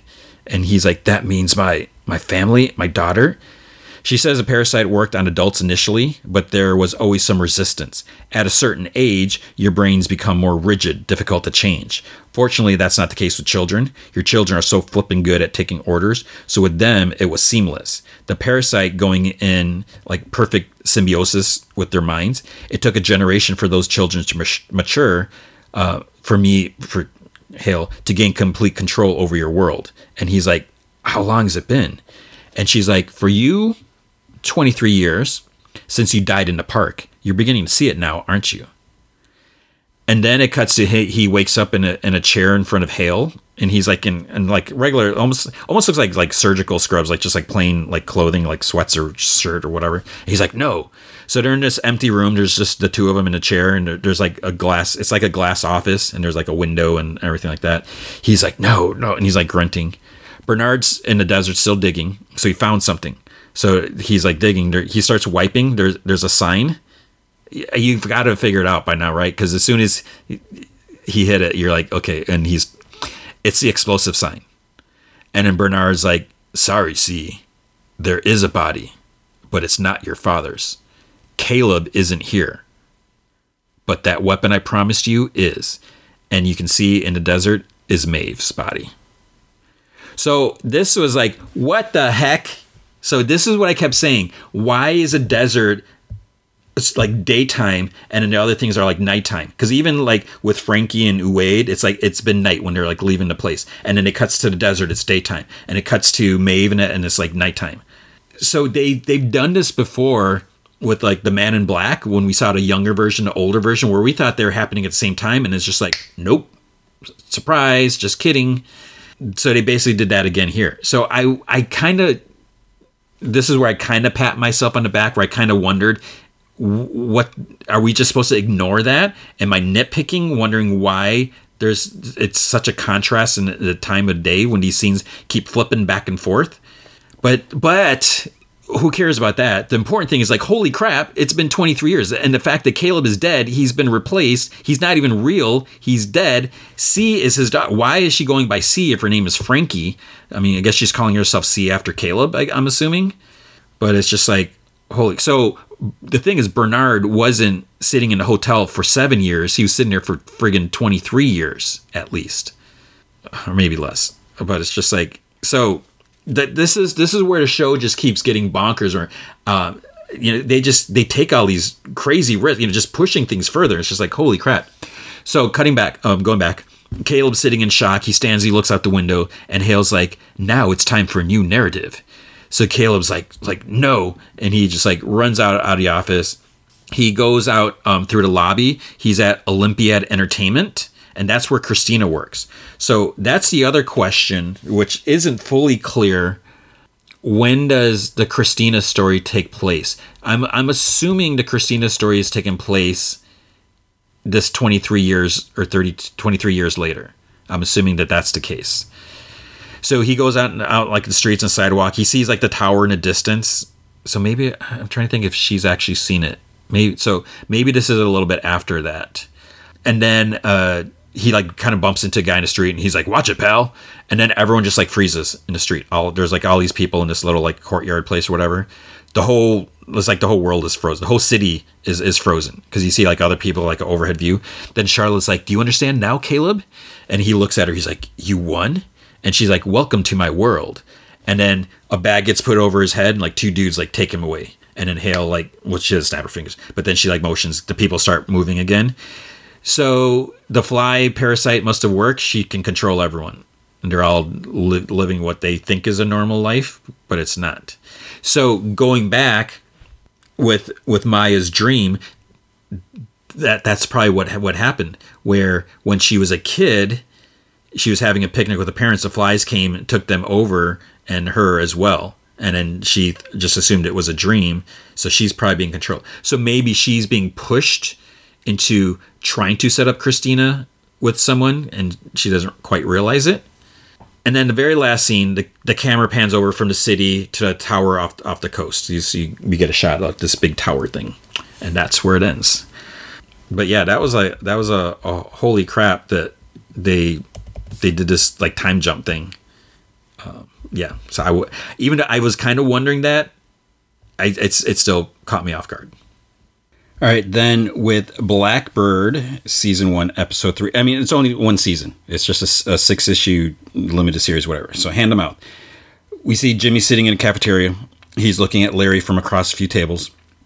And then he's talking to Zickerman, the psychologist, and he asks Jimmy, he's like, How was week one? And he's like, Disorientating. And then he asks, he's like, You having second thoughts? He's like, Nothing but. Zickerman says, He's like, Oh, we're in the same boat. But, you know, he knows that Larry should be in here. He's like never out there. So he, he mentions he had Jimmy place in Hall's section. Everyone there is heavily medicated, so he's gonna have to prescribe him an antidepressant. And Jimmy like looks at him, and Zickerman's like, otherwise you'll arouse suspicion. Jimmy's like, well, there's nothing wrong with me. And then he's like, hence prison. He's like, oh really? He says also um, keep the visits to to him to a minimum because too many drop-ins will arouse suspicion. In the yard, Zickerman continues his narration. He says, you know, most of the prisoners grow predictable time. They have a rhythm. Springfield's only rhythm is unpredictability. And we see like this inmate stumble out into the yard after he got stabbed by someone. So it's like, yikes. Uh, then at cafeteria, this like dude just like throws up randomly. People are like get mad. So it's just like all this crazy thing. And so then back in the office, Zickerman's like, it, it'll wear on him. It'll affect his sleep. And Jimmy's like, Well, is that what happened to the guy who was in the cell before me? He pauses. He's like, The previous inmate had a predisp- predisposition to self harm. And then we, we see like him like cutting himself, like is gross. Then he's like, Okay, time's up. And Jimmy asks, He's like, If, if things go south someday, it's like, How do I reach you or the warden? Um, he's like, Just demand that you speak to me. Jimmy's like, uh, Guards don't like demands much. Then Zickerman's like, How good's your memory?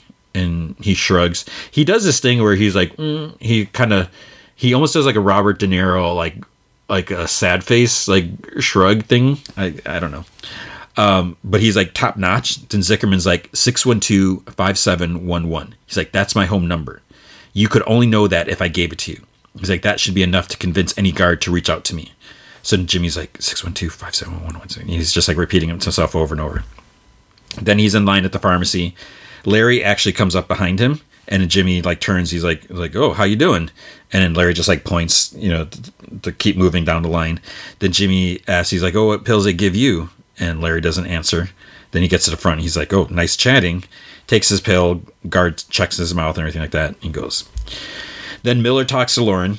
He he's like, you know, about her her guy inside. He's like, why not use an undercover? He's like someone with experience and you know she's like says that whatever some stuff and so she what she really wants to do is look look over phone calls at the hall house last for the last 10 years plus all unsolved murder cases compare the compare them to his time off of his janitorial job then run all the missing persons report at the same time at the same period against civil war and revolutionary war reenactments miller's like uh, he's like, we did all that in '94. He's like, pretty much did all this before, and she's like, well, I guess then we're doing it again.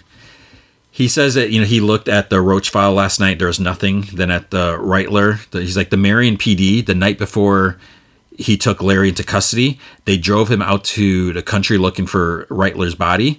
The one cop said, uh, you know, all, all, that stuff about Larry wasting their time driving around, and turns out they let him do it to them again. So the next morning he drives Larry to Illinois, but he's not the same guy he was the day before. He was like small and meek, like sad. So that morning his eyes were bright. So the Marion PD told him um, he was somebody, he was a person of interest or something like that. Wabash uh, PD said it was uh, he was a, a possible serial confessor, and that was the last time Larry talked to him about um, the night he killed Jessica Roach. So and he just like sang his butt off, and he never said another word about the killings. So at the prison cafeteria, Jimmy sits at the end of the table where Larry's sitting. He's talking to this guy about like um, his his mom's car and like the oil and changing the oil or something like that. And the guy's like he's just getting frustrated. He just gets up, he like leaves and and Larry's just like, oh, you know, but the oil needs to be changed and this and you know, he just keeps kind of mumbling. Then Jimmy's like says kind of across the table, he's like, That guy seemed pretty upset. And he's like, I'm Jimmy, by the way. Another guy kind of nods at him. Larry like won't even look at him. Jimmy is brought to his room or to this, this one room, like to visit his dad. So they, they hug, and the guard's like, "Hey, no contact." So Jimmy says he's like he sh- um, he's like you should be in bed. He's like, "What are you doing?" And Big Jim says that he has to keep his mind active. And Jimmy's like, "How'd you get in?" He's like, "It's not visiting day." And Big Jim says that the the fellows gave him a pass. He's like, he just showed him his badge. He says that um, these boys are gonna watch out for you. He's like, inside or out, blue is blue. It's a brotherhood. And Jimmy's like, I'm not supposed to have a family. You just outed me as a cop's kid. And then Big Jim like curses. He's because he realizes what he did. He's like, oh, I forgot. He's like, it's my mind. He's like, you know, parts are just not connecting. He's like, I fudged up Jimmy. And Jimmy's like, it'll be fine. And he says that he's like, well, me and Sammy, his his ex, whatever. Um, I'm pretty sure she's Jimmy's mom that he just doesn't like her. He's like, "We'll stick around." It's like, "We found a motel that rents by the week." And Jimmy's like, "No." He's like, then, then he's like, "Next time," he's like, "Respect um, normal visiting hours," because you know Big Jim insists on staying there. Walking out, Jimmy asks the guard if he minds uh, keeping this to himself. He, and he's like, "Your old man being a cop?" He's like, "Ex-cop." The guard's like, "A lot of guys in, in, in here are cops' kids." He's like, "Both sides of the bars." He's like, "Don't sweat it." He's like, "Who'd listen to me anyways, right?" Then um, the guard says there's an old timer who's been asking about him in the yard. He's like, has he ever heard of Vincent the Chin Gigante? And Jimmy's like, mob guy? He's like, used to walk around Little Italy acting all nutty. He's like, that guy? And uh, the guard's like, well, it was Greenwich Village, but yeah. And the guard says, uh, he's like, introduce yourself. He's like, drop my name. He's like, he's the best guy that you can know in here. And Jimmy's like, thanks. And then he's like, my old man did his job 20 years. He used to say, what makes it hard time is people giving each other a hard time. He's like, it doesn't have to be like that. So it's like, thank goodness there's a, a, a nice garden here that's helping Jimmy out, right? Right? Uh, missing case files, Lauren reads one to Miller. It was three days before Reitler caused the death of strangulation. They originally thought it was her brother, but they didn't have any evidence. There was a, a bottle of uh, this woman's uh, birth controls was found in Larry's Larry Hall's van. Hall was pulled over near Marion in his dirty van, not the clean one. Found in the van were birth control pills, a hunting knife, coils of rope, ski mask, gloves, and a please pray missing persons poster for Tricia Reitler. And then uh, Miller's like, where did all this evidence end up? And she's like, nowhere. Hall was cited for misdemeanor and let go. And Miller asks, he's like, when didn't he confess or whatever, or when did he confess? And she's like, was that afternoon. They kept him on a 12 hour hold and then kicked him loose. So they deemed him a serial confessor. They say that they made him feel he didn't do it after he confessed that he did. Is that or that that's what Brian says. But it was also weird because uh, when he says like a bottle of birth control pills, because that that seemed weird to, to Brian. Um, prison yard. Jimmy sits on the bleachers. This old man sits next to him, and he's like, "You're Italian, right?" And Jimmy's like, "Yeah." He's like, "How Italian?" He's like, three quarters." He asks him if he knows bocce. He's like, "Yeah." So the the old guy Gigante says he has an issue with his shoulder, so he wants Jimmy to make a long throw so no one notices. And then um, you know, they talk some more, and he says he tells Jimmy that he likes him because he has manners. He's like, so don't fudge up. So they they start playing a game, and he asks like Jimmy where his grandfather is from. You know, it's, from the city. It was right next to where Mr. Gigante is from. All the stuff like that. Jimmy stands in his cell door, and then Larry comes out of his cell. Then he's like, "Can I ask you something?" He's like, "Do you not like me or something?" And then uh, they go into like the TV room to, to watch a show, and Jimmy stands, you know, behind him. So they're watching America's Most Wanted, and then Jimmy sits. Larry's just like transfixed, like watching the screen. This other guy comes, another inmate comes, and just changes the channel, even though there's like half a dozen people like watching that show. And Larry's like, oh, "We were watching that," and the guy's like, "Yeah, now you're fudging that." So then Larry just like looks away. Jimmy gets up and changes it back, and you guy stands right up to him. He's like, "You want to change that back?" And Jimmy's like, "No, I don't."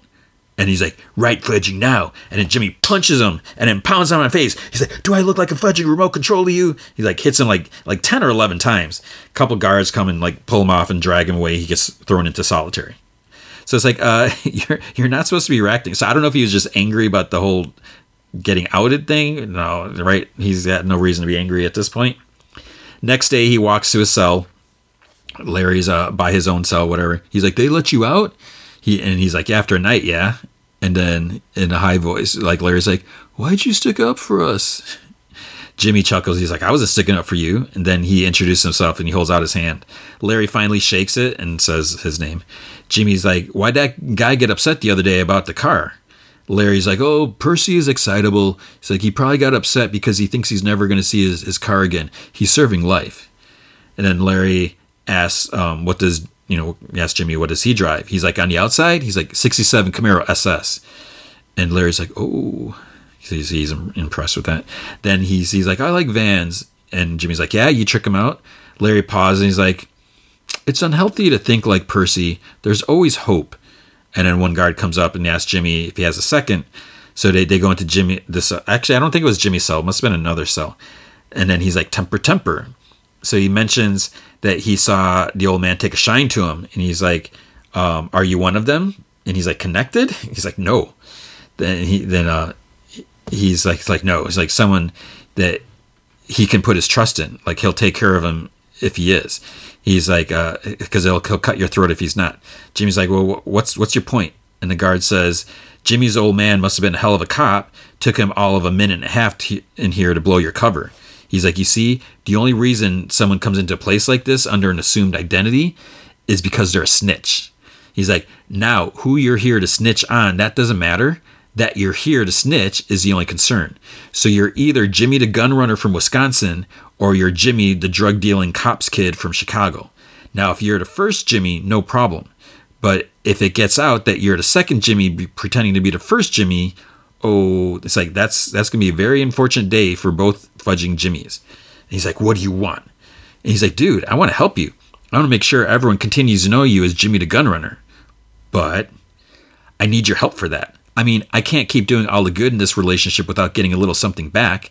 And Jimmy's like, yeah. He's like, I wouldn't want you to feel take taken advantage of. And the guard like kind of chuckles and he says, "I like, Jimmy, Jimmy, Jimmy, Jimmy." And he slaps him and he like grabs his jaw.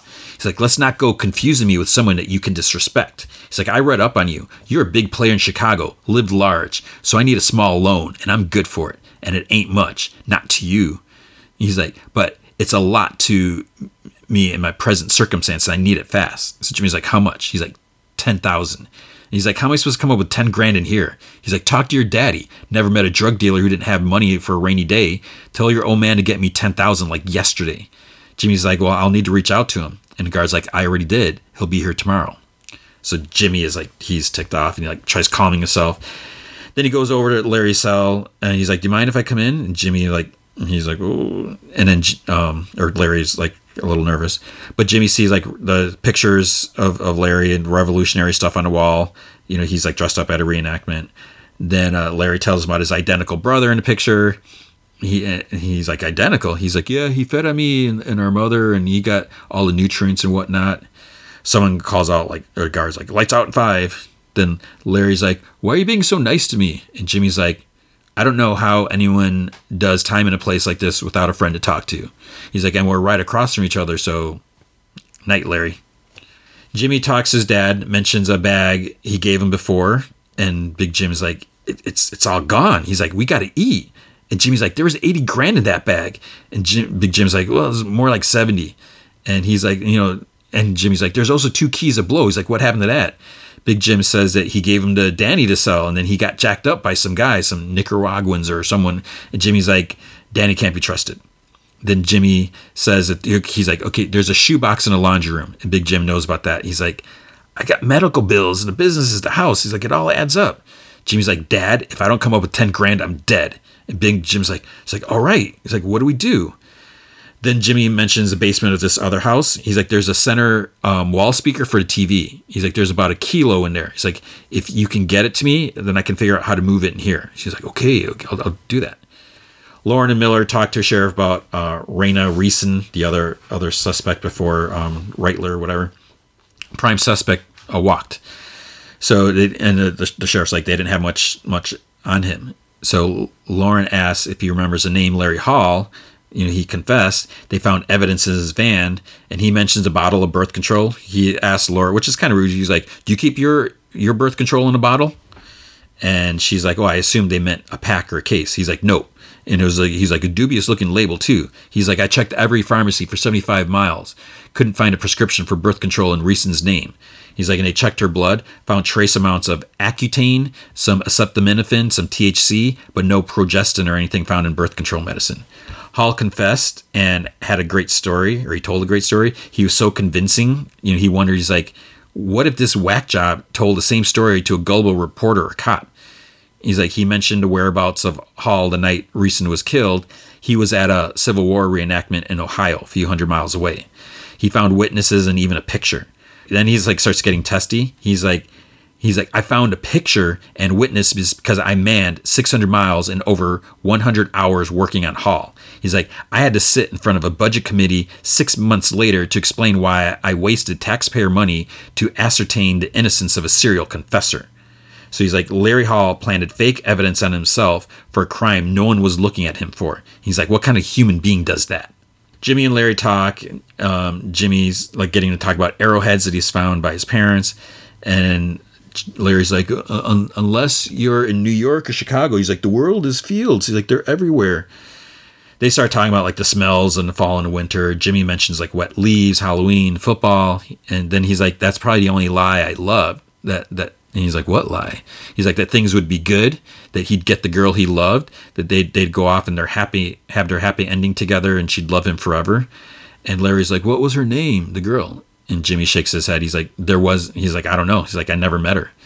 He just thought that that was a deal, that you did something really well, that the girls really like, you know, like to watch you do. And then the girl shows up and you were rewarded with her for life. So Larry's kind of like looking down and silent. Then Jimmy's like, well, what can I say? He's like, I peaked in high school. Larry's like, well, at least you had high school. Pretty sure I peaked in the womb. Jimmy laughs and, and Larry laughs too. And the guard, uh, Carter, comes in with like a bandage on his face. And Larry's like, "Oh, it's like Mr. Carter, what happened?" And he's like, "Oh, last night's hockey game got intense." There's another guard with him too. He's, there to take Larry to his two o'clock appointment. So alone, Carter says he's like, "They cracked my cheekbone so I could still work." He's like, "Where's my money?" And Jimmy's like, "It won't be money. It'll be a product." He's like, "And I'll need to move it." Carter's like, "How are you gonna do that?"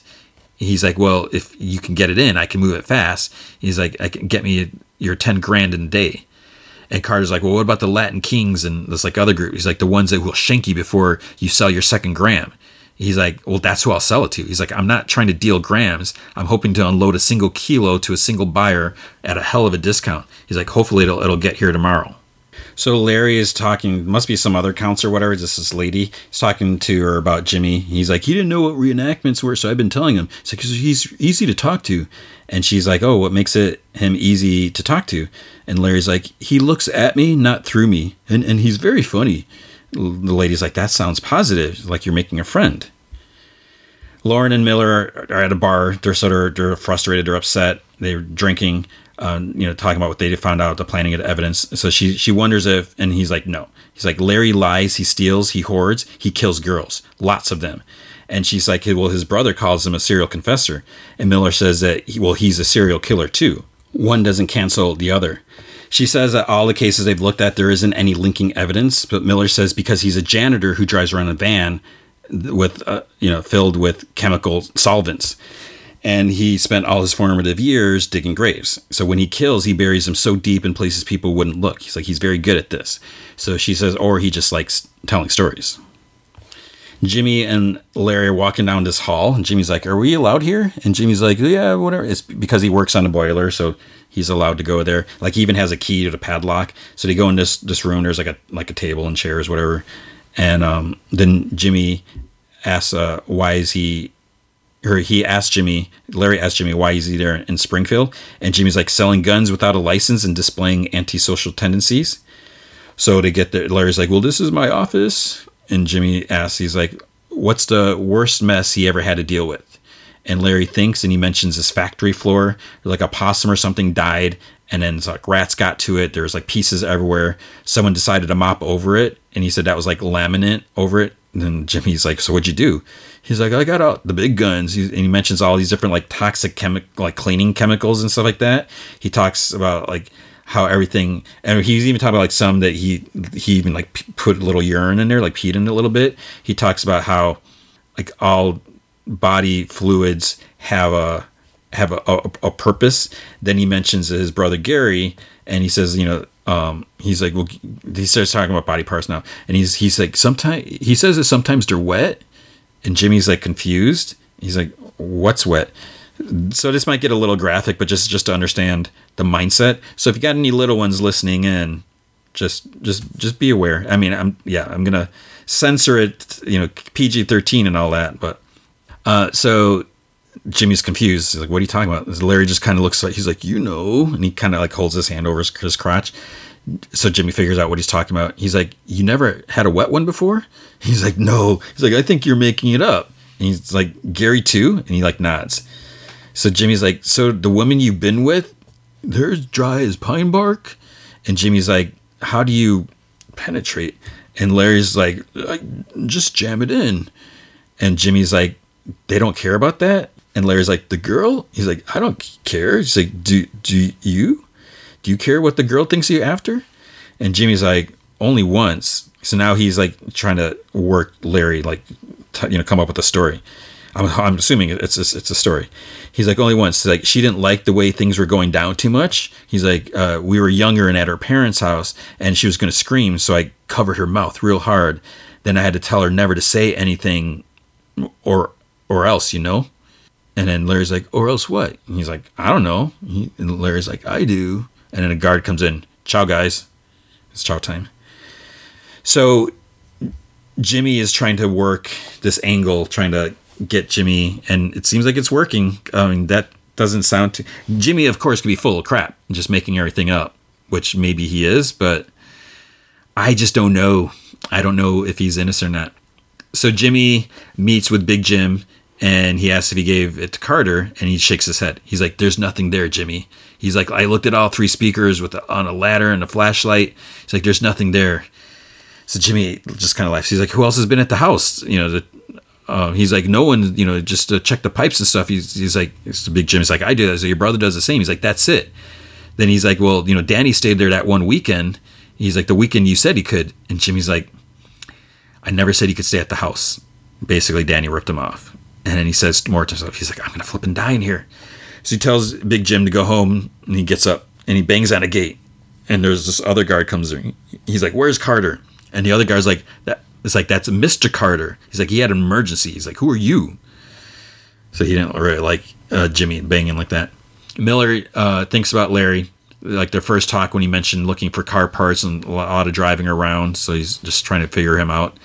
Lauren goes to visit Jimmy. Has he made contact? Uh, has he said anything about the murders? And he's like, no, we're not at that stage yet. Jimmy kind of squints a little at her and she then she asks because you know he can tell like something's up. She's like, "Do you think he did any of it?" He's like, "Could he be you know just be sick, taking credit for things he never did?" And Jimmy's like, "No, he's a murderer." And she's like, "How can you be so sure?" He's like, he's he's like, "You know something I don't?" Then he's like, "One of the guards is going to blow my cover unless I can get him ten grand." He's like, "It might even be too late." She she's like, "I can't get you ten grand." She's like, "The bureau would never approve it." Then he's like, "So what do I do?" She's like, we can get you out. And he's like, today? She's like, no, it might take weeks, maybe longer. And she's like, you can go into PC or solitary. I don't know PC is, protective custody. And the Jimmy's like, he's a fudging guard. He'll get to me. And he's like, say I could survive in PC or something. What would happen then? Uh, she's like, you'd go back and do your 10 years. And he's like, what would happen to Hall? If the appellate court decides, like the other judge did, that the confession was coerced, he'll walk. He'll be out in the world. And Jimmy like thinks back to how Larry was like looking at him like super creepy. And he's like, then I'm staying in. He's like, I'm staying in. She says that I can't protect you. He's like, I know. Then he says, he's like, Hall confessed to a crime he didn't do. So she's like, so that throws all of this in doubt. He's like, no, it doesn't. It, and she's like, if something happens to you in here, you know, and he's not our guy, then Jimmy's like, he's our flipping guy. He's like, I can't think any other way. So she thinks, and then she's like, accelerate your timetable. Get Hall to tell you where he buried those bodies, and we'll get you out. And he tells her, um, he's like, keep your, your cell on. And he gets up. So then we see various shots of the prison, like yards, the cell, and then like you know Jimmy walking out with the guard, like out of the, the, that room through the yard, and then he like walks up to the camera. It's kind of like Soprano style or something like that. So Jimmy is in trouble. He needs to come up with ten grand, and uh, yeah, I don't know what he's gonna do. How he's gonna deal with this Carter guy. That was that episode. Okay, then Resident Evil. So we're going to uh, conclude Resident Evil. So we do episodes five through eight. So I'm just going to try to go as fast as I can. Episode or season one, episode five, home movies. So it starts off 2036. Jade's just standing there. The lights are are like hurting her. It's like, why aren't you running? Soldiers come out of nowhere, like grab her. You know, she thought she was free. So one lead soldier removes her helmet, but we don't see who it is. Not yet. Cuts to 2022. Wesker keeps trying to call Jade. He sees the girls return home on a security camera. You know, he looks on his phone. He's got an app or something like that. Then he gets called in the office by Evelyn. So she tells um, Simon that he's grounded because she found out he was at a party or whatever. Wesker sees Angel there because they, they found him and the, the cops, the umbrella cops, whatever, found him she explains who he is and how they can't buy him like they tried to like shut him up before but he just keeps pushing. So she wants albert and you know there's like all these like sharp medical tools like sitting out. So she wants him to get she she wants wesker albert to get him to talk. He gets a text from the girls and then he's like i gotta go. Then evelyn's like well then you better work fast. So he goes up to the angel and he's he says that he knows him. Angel says that he's like he's like you're supposed to be dead then he whispered, he's like, I know your daughters. And Wesker like punches him in the face twice. And he goes and gets a scalpel. Jade can't find any information on the, the OG Raccoon City getting nuked. And Billy's like, that's because that, guy's lying. But Jade mentions dad never uh, mentioned like the moms, the surrogates. He never talks about his family. Does he have any brothers or sisters? Where was he even born? Billy's like, that guy was insane. We're talking about Angel, the reporter. And Jade's says that she found video on Tijuana and it looked like people died. And she's like, let's find out, like, let's find out our birth certificates. And so they they go into Albert's room. They're they're looking around. Jade finds like a dog whistle, like in the, up in the shelf, and like a gun clip. It's just like, why would he have a dog whistle? Then she finds a laptop under the bed, and so she goes to log in, but it's a different password than because he she mentioned before he uses the same password for everything, even in his lab. So she calls Simon about hacking her dad's laptop, and she tells him about Raccoon City getting nuked. Um, somehow he's able to hack into the laptop over the phone because I don't know if it's on a network somehow. So he, and how this kid is like this super duper crazy awesome hacker. I never understood what whatever. So he's like, it just looks like regular, normal old people stuff, you know, bills and or, or all that. Then she's like, "What about the mail?" And then Simon's like, "Oh, he has a a, a dead drop email that he has to send a a code to every 24 hours, otherwise it sends." And she's like, "To who?" To Billy. So she's like, "What does it say?" So it's Billy, if you're reading this, I'm sorry. Something's happened to me and I can't help you, and you may not have much time. Umbrella is, is coming for you. I've left the bag with everything you'll need. Find it, get Jade, and get out of the house. I'm sorry, but this is all I can do for you. To start, the key is buried beneath your feet on a road to Lombard Street. So Jade wants to find the bag to see what, what's in there. Simon says that he can help because he, you know, there's like security foot like footage or cameras in the house, so he can like loop the footage and stuff like that. So they find a note behind a picture of them at Lombard Street in San Francisco. It, it says that the key to a sad jade. There's another note in there. The key to a, a sad jade is in the fifth grade. Billy says that this is stuff that only they can figure out. And Jade says that when she was 11, she got her tonsils out, and doctor said that she had to sleep, but it hurt. So dad didn't know what to do. So um, he kept playing. Then they go to the piano. So Jade and Billy start playing Moonlight Sonata. The like the key clacks on the last note because it's like it's stuck or something like that. So they lift the key. There's another note under sound on, under there, and it's like moving song, huh? That's all it says on the note. So they decide to move the piano. There's a hollow section under the floor. There's like this little trap door. They open up. There's a bag in there.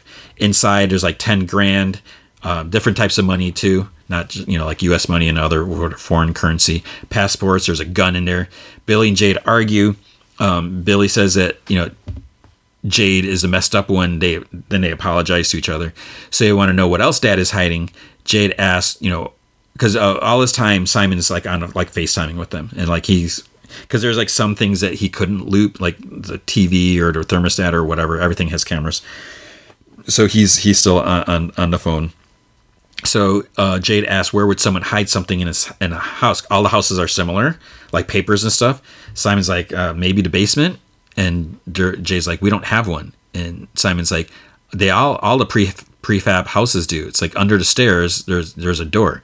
they go there, but there's no door there. It's like by the kitchen.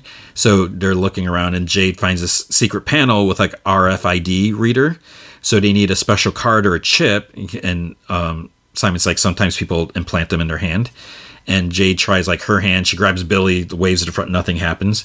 So then uh, Jade thinks about the dog whistle. So she blows it, and then Pablo, the little dog, comes. They raise Pablo move it around. There's a chip inside Pablo that opens the door. So it seems like every single time Wesker wants to go in the basement, he needs to get the dog. so they they open a door and then uh, they start going down the stairs. The call to Simon gets cut down. They lost the signal. So there's a lab down there. There's like boxes with like childhood stuff like on the shelf. There's there's a chair with restraints. Uh, Jade finds their blood samples in a little like the fridge thing. There's uh, a box that says RC 1998, so Raccoon City. There's a DVD player, and there's a like they take out one disc that says Lisa. So they there's someone there's an armed soldier, and I guess it's dad because you can hear his voice. And then there's this. They look around. They go into like the cell. The guards like got a you know rifle ready. There's a mutated girl, and she has like this big eyeball on her back. So Billy just wants to leave. She doesn't want anything to do with this. But Jade starts like reading file observations and then there's stuff about like Billy, like 72 hours, like that's how long it's going to kick in. And if she does turn, she'll need to be contained. So Jade decides to take the stuff as proof, like unplugs, she unplugs the computer to like take it with, and it sets off an alarm. Network improperly disconnected. Burn sequence initiated. 30 seconds. They go to the door, the door, the door is locked. So then the burn sequence activates, fire starts like torture and everything, like all their childhood toys and, and stuff like that. All of the computers and who knows whatever. There's just nothing they can do. They go in the centered room, they're like on this table, and then whoosh, like fire extinguishers turn on, door opens. It's dead. Wesker's there. He's like, What are you doing here? And Jade calls it like his secret lab. And he's like, You know what I do? And she mentions a girl with the eyeball in her back. And he's like, That's what you do? And he's like, That wasn't me. And she's like, Well, it sure sounded like you. And then she asks about the donor moms and where they were born. And he tells them like right away. And then she says that she found his email and the clues. So why does he have their blood in the mini fridge? And Jade, um, like saying some stuff, and he, he's like walking towards him. She tells him to stop, and then she pulls out like a sharp object at him, and he's like, no. He's like, I'm not playing this game. And he grabs her arm. He's like, I'm your flipping father, and you'll do as you're flipping told. Billy whacks him with like something like heavy. I don't I don't think it was a laptop. It was like something, and he's like falls.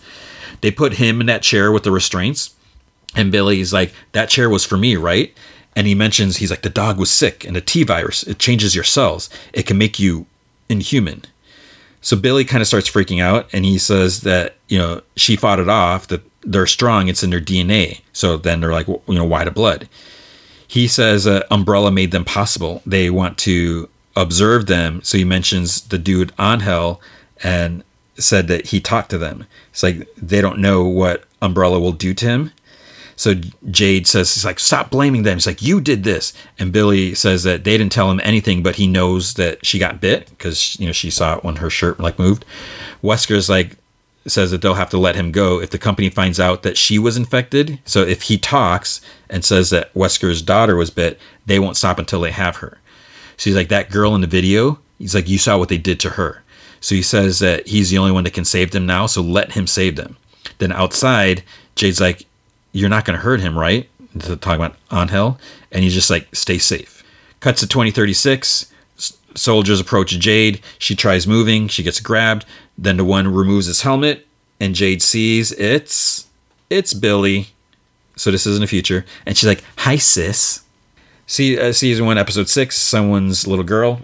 2022. Albert goes to Umbrella. He tells Evelyn that they can use the joy drug and this Alzheimer's drug thing, which is sort of like has like some truth serum stuff in it. And so he asks like who sent him to come here, and then he he has a note with his when his back's like to the camera. So he's like holds it up when he's in front of uh, Angel. He's like, who knows about my girls? So Angel, you know, he's not. He finally like he's like no one. So Albert acts. He's like wrong answer, and he injects him. He kind of convulses, and then some men come in to revive him he's dead. Evelyn's like, I was looking for a mole. It's like, is it you? And Wesker says, like, if I wanted to ruin Umbrella, he's like, I could have done it thousands of ways, so fudge off. She's like, no, as he goes to leave. And he's like, well, what are you going to do? He's like, hurting me hurts Umbrella, and Umbrella is all you have.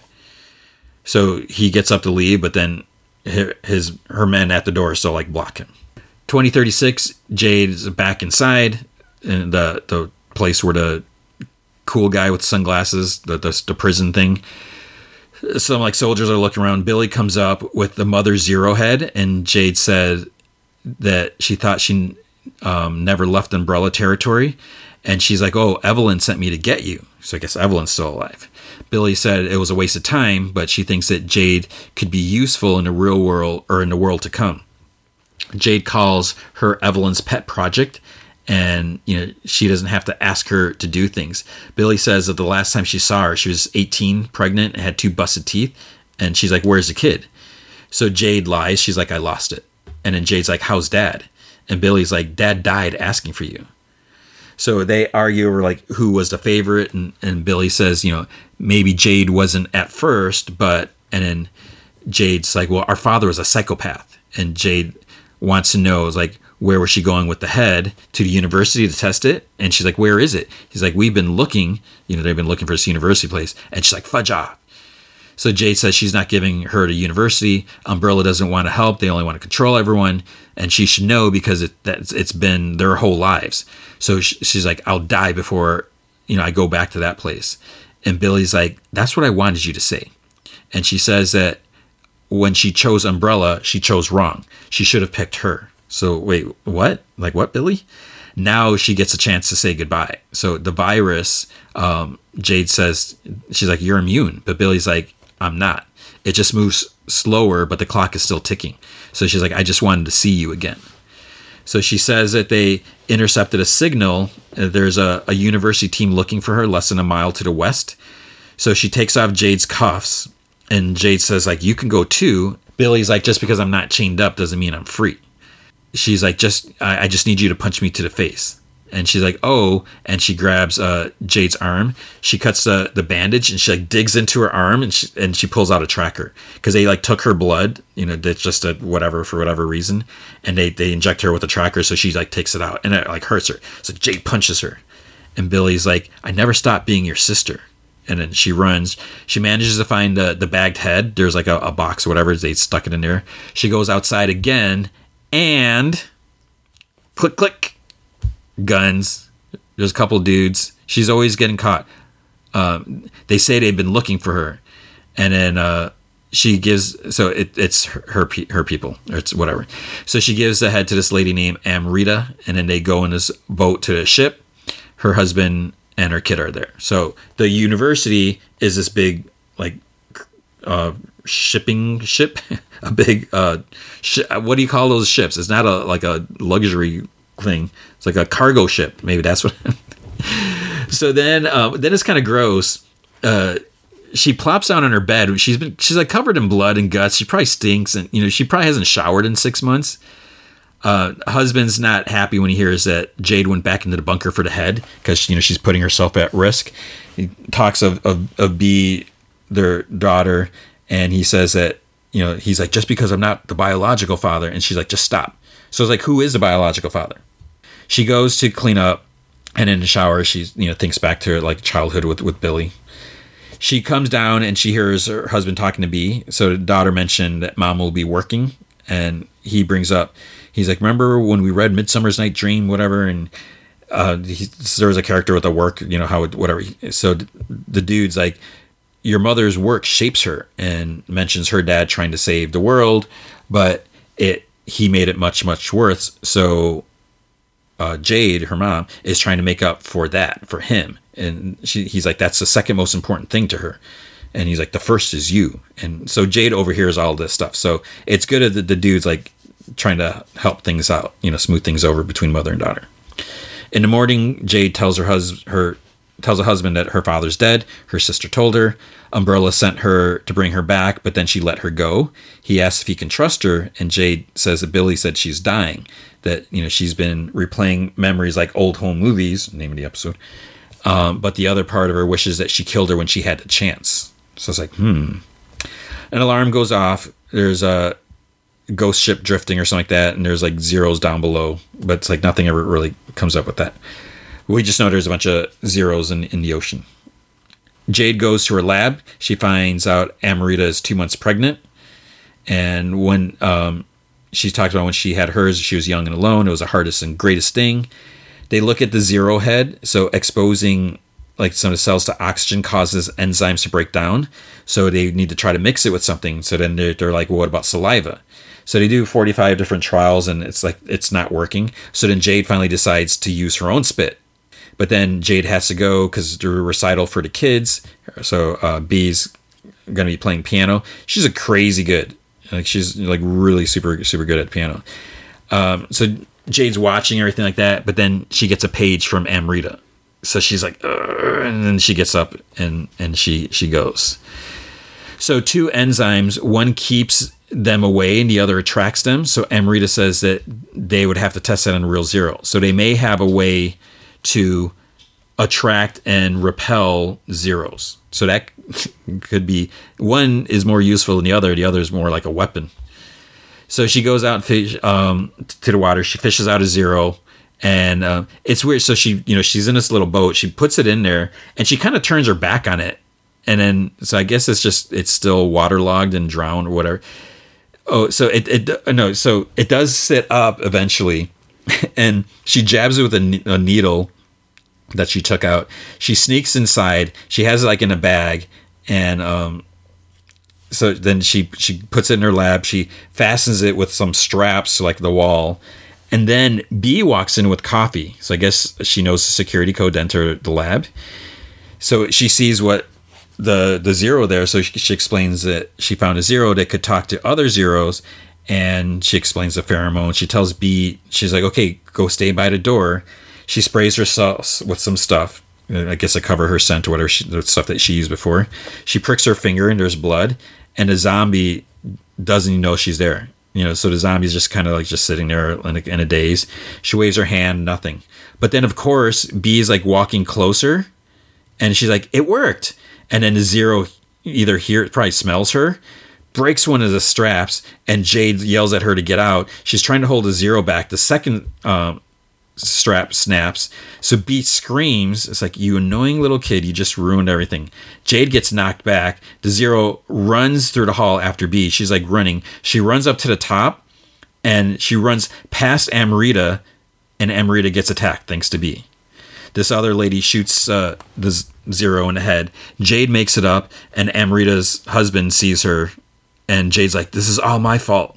So then Amrita's husband grabs a gun and like almost shoots her, but you know, um, Jade's husband like knocks his hand up and the, gun, the bullet goes up in the sky. Then they hear choppers coming. So there's three umbrella choppers. So they must have somehow followed Jade. In 2022, there's an autopsy on Angel. Evelyn says that she wants to know what killed him. So um, he gets cut and then he like wakes up. He starts convulsing and his skin kind of changes. And she's like, interesting. So Wesker's locked in a room, and then there's someone on the other side of the wall because this little like tile gets pushed off, and there's like a hole in there. And he's like, "Since when are you such a scaredy cat?" And he looks at inside, and it's like, "Wait, is that Wesker on the other side, but with the beard?" And he's like, "Hey, bro, so how can there be two Weskers?"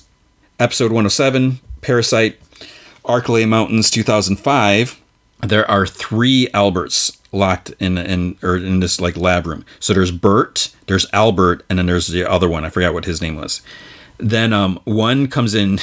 He's kind of dressed like Blade in a big like black leather trench coat and like sunglasses. Uh, so two Umbrella soldiers come with him and tell Albert Wesker this is an unauthorized use of Umbrella property. So I'm just gonna call him Blade, even though that's not his name. So he runs up and takes them out, and then he shoots one of the he should see other Albert to like start destroying the evidence, but then only Albert and Bert remain. Evelyn comes in and it's like like what the fudge are you? Then 2022, Bert tells Albert he's like it's it's been 17 years. Albert tells Bert it's been 17 years. So I guess Bert's been locked up this whole time, and Bert's surprised to hear that Albert hasn't been locked up, that he's made a, a life for himself. Albert says that you know he needs his help, and he mentions his daughters, and then two guards come and take Albert away before they can finish talking. 2036, Jade's in her lab. She cracks open like the mother zero head, and she takes out a piece of something. She washes off. There's a track in there. So that's how the choppers found him. Her husband comes in. She asks, asks if, if B's okay. And he's like, yeah. Then he's like, what were you thinking? So, but the thing is, Amrita was on board with the plan. She was, would have totally done it, but you know, she was working the whole time while Jade went to the recital, and then she came back. So she's like the one we have to test it on a zero. So she knew perfectly well what they were doing he mentions Umbrella wanting to have a meeting or whatever, and, and she's like, it's a trap or whatever. But it turns out um, Evelyn Marcus is the one asking for the meeting. So this uh, leader dude, Saquim, goes to meet. And he so he goes on land and, and they have like these big tents set up and there's like labs and workrooms or whatever the umbrellas there so I don't know how long they've they've been set up there, but whatever. So Evelyn greets him, and she's drinking champagne. She has a scar on her, her left cheek, so something must have happened between the, then. She says that she wants Jade Wesker, and he's like, she's a member of our community, um, so they may seem that they're just scholars or academics, but you know. Um, they have all their guns and weapons. He's like, we have weapons too. So he's like, we have a hard drive from Bali from 2022, and Umbrella wouldn't want the, the contents exposed.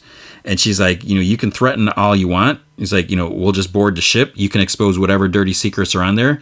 And unless, you know, I get what I want, I'm going to turn this little love boat into the Titanic.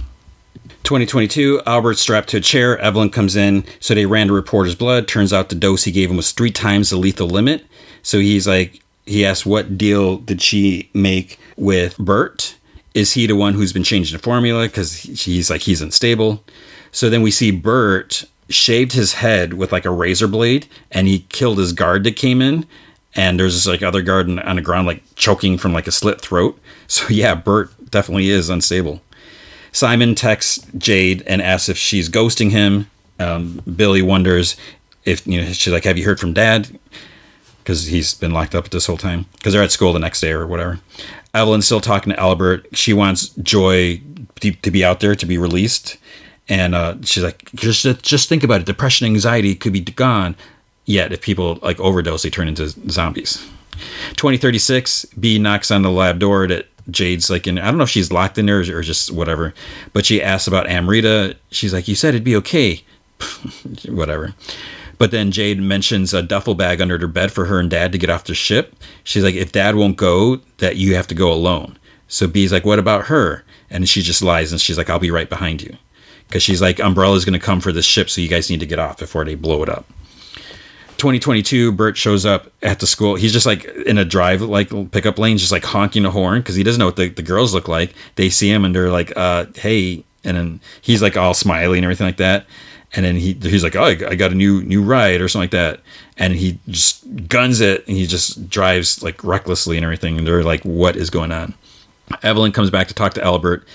He's going to need his his fix, his blood, whatever like that. She's like, "How long can you go without it?" And then he starts like going some pain, and she's like, "This is why we stopped the cloning program." I mean, in case it wasn't um, obvious before, they're clones. She, um, but who's a clone of who? So he must be a clone, right? If he's unstable. So she says that you know his cells are breaking down. The girls are trying to figure out what's up with dad. You know, they they're at a restaurant. I don't know if it's Olive Garden or something like that because he's like obsessed with the uh, the breadsticks. Um, then Billy notices that his finger is gone because like his pinky is like partly chopped off because the blade Wesker dude like chopped it off before, or like way back. And he's like, "Oh, it was just an accident or whatever." Evelyn comes home and she's like in a good mood. She she even uh, puts some drug and her wife's wine, and Simon sees like the drugs on a counter because she got a phone call, and he like takes you know a couple, puts in his back pocket. Then she asks him to text Jade. She's afraid that um, she might be in trouble. bert gets angry when he's because he like at the restaurant he wants more breadsticks and the for the girls and they're like uh, but there's still bread he's like no this is my bread she's like they need their own unlimited breadsticks or whatever and she's like but there's still some in there I can't as, you, as soon as you finish I can bring more so he takes them out, out of plate and like slams the basket down and the girls they want to know like what's going on so then he finally admits he's like I'm not your dad I'm your uncle your uncle Bert. he's like he never mentioned me it was like okay really you have Albert and Bert. and Jade is like, "Are you his twin?" And Bert's like, "Sorta. We're clones." So he just straight up just tells him, he's like, there was a third, Albie, that was his name. He's like, but he was killed by the original Albert Wesker.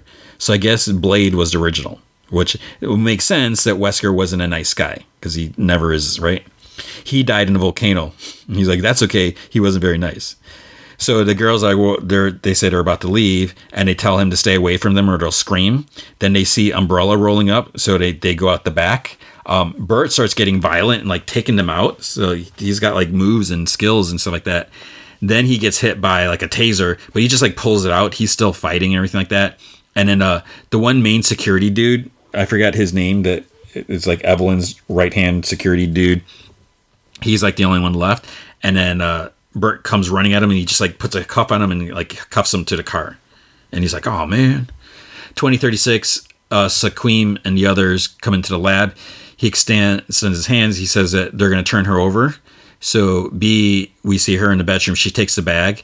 Husband tries stopping Jade from from going over, but it's like they have to do this. 2022, the girls are brought to Umbrella. Evelyn greets them. Uh, she brings them to see their dad. He's uh, he's laying on the floor. They stick a needle in, in Jade and take some blood out, and then Evelyn tells them that he's dying because he's a clone. So being a clone isn't his problem. Rapid aging is. So Wesker, the, the OG Wesker, was impatient. So he made an army of geniuses, but didn't want to wait for them to grow up. So their dad went from being born to 20 years old in less than six months. Their father invented a cure, them. So he engineered their blood, and Evelyn puts the needle in Wesker in Albert's hand. He, he's sitting there. He finally injects himself, and then he he sits up. He's like, "I can explain." Billy yells at him to stop. He's like, "Everything is a lie." She's like, "I hope you fudging die." And then they both storm off.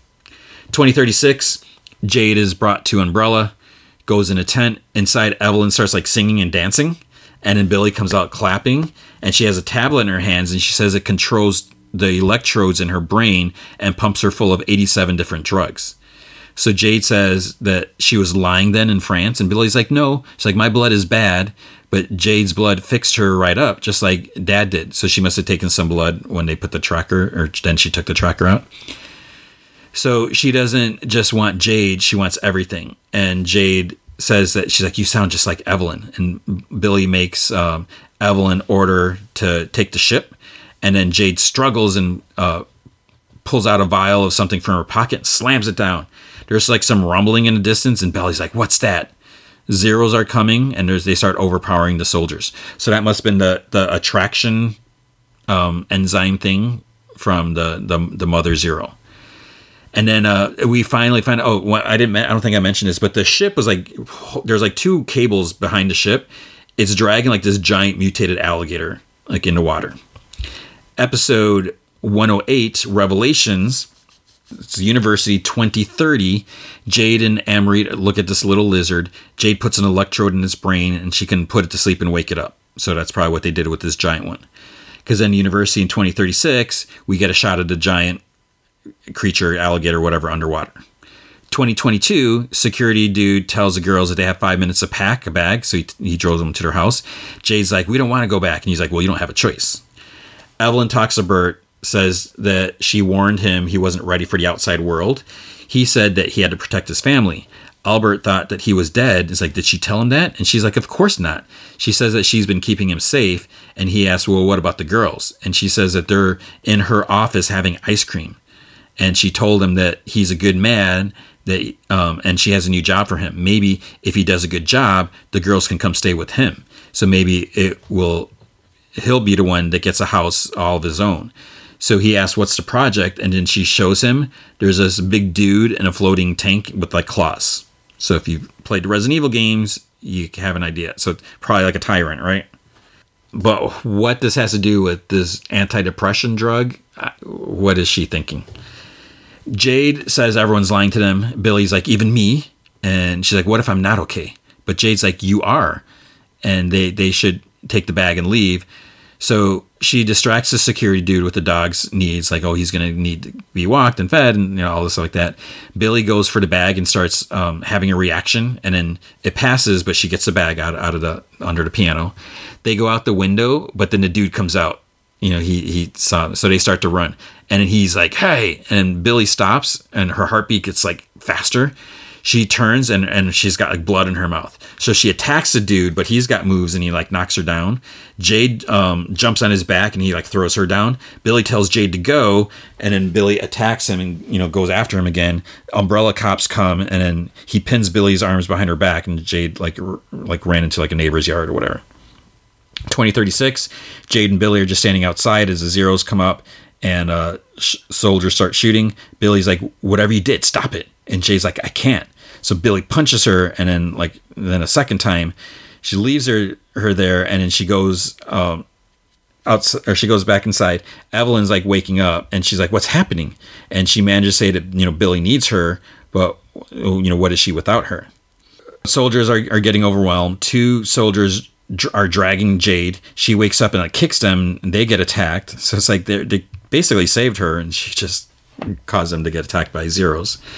Billy's just walking calmly, and she has controls of like three drones on a pad, and they have like machine guns on there. So she's like, this is part was a, was a, a, bit annoying. She's just like laughing and she's like swiping and shooting. Like every like all the zeros are getting just like plowed down.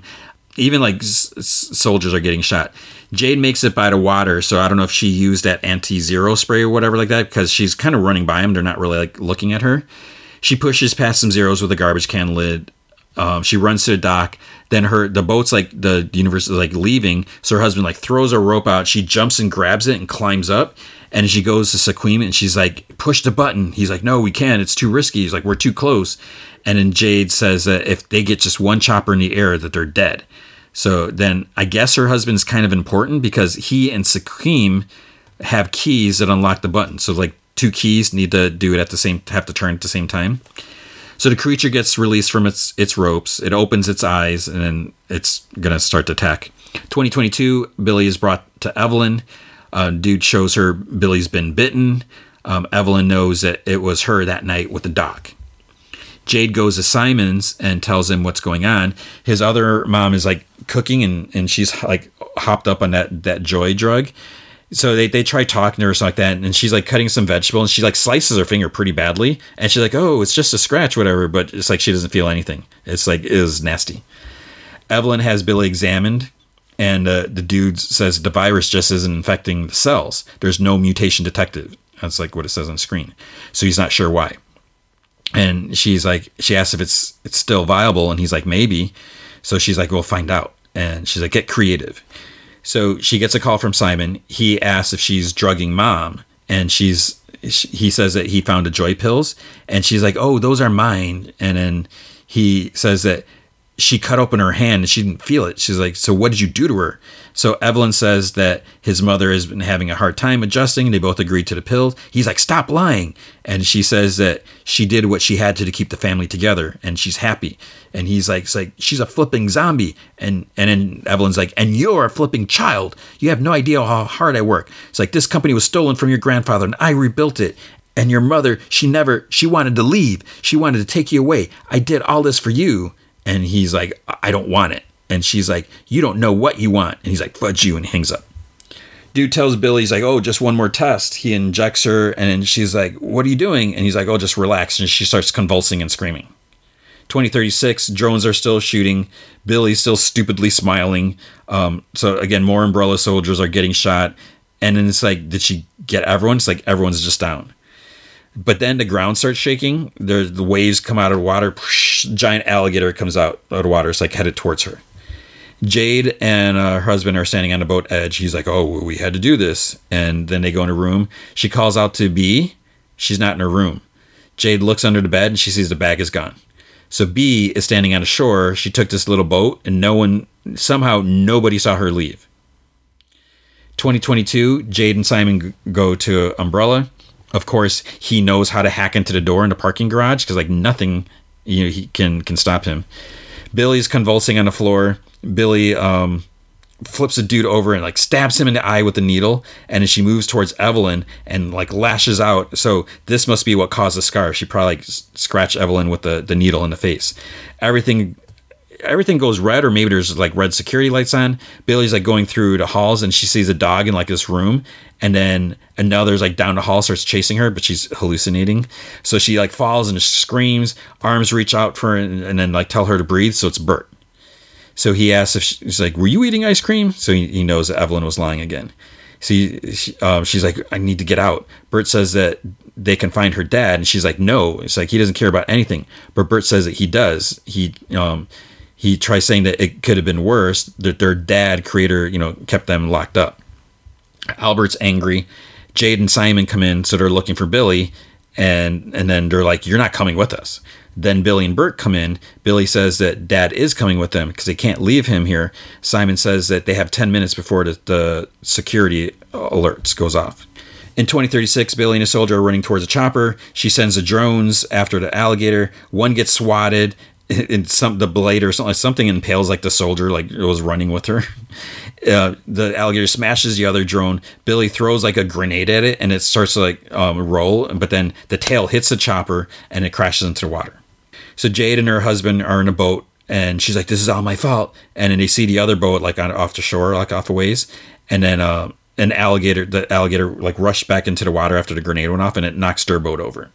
So then in um 2022 the dude in the floating tank whatever his eyes open so it's like why are they opening now? I don't know. And he starts like pounding on the glass. There's armed soldiers in the hall. Evelyn's walking. She has a gun and she's like none of them would be alive if it wasn't for her. She's like i deserve a thank you. So she's like really losing it. And i don't think it was a cut to her face that made her so unstable. Billy's like freaking out. She sees a dog. She shoves jade. She um Simon tries grabbing her. She like bites his wrist, and then uh, soldiers hear him scream. So Evelyn comes up. He moves away from from Billy. It's like she bit me. Evelyn doesn't look happy, and Albert says that he can fix it. It's like he'll find a way, but she has to let his girls go. It's you know it's his only chance. And Simon's like, "Mom," and then Evelyn shoots him in the eye, in the head, and Jade screams and goes down to him. Albert and Bert start taking soldiers, guns, and like shooting the others. They pull Jade and Billy away. Evelyn's just like standing there, and then the security dude like starts shooting after them. In 2036, Jade wakes up off the shore. She looks for her husband. Um, she wakes him up. His legs like gashed or broken or something like that, so he can't move, of course. So he tells Jade to go find B. Billy runs, she makes it to another chopper, and the alligator decides to come back at them, but they get up in the air just in time. Then B sees it overhead and she like ducks. Then the ground shakes and the alligator is heading towards her. So she screams and runs. She trips, of course, and falls. She screams some more. It sniffs at her and then just like kind of lies there. The chopper comes back and starts shooting rockets at it. So B runs. The guts are oozing out of the alligator. Jade finds B But then um, Billy decided to land a chopper. So even though she was leaving, she comes walking out with three soldiers and she asks what did she do to her? That you know that crocodile could have attacked her but it didn't.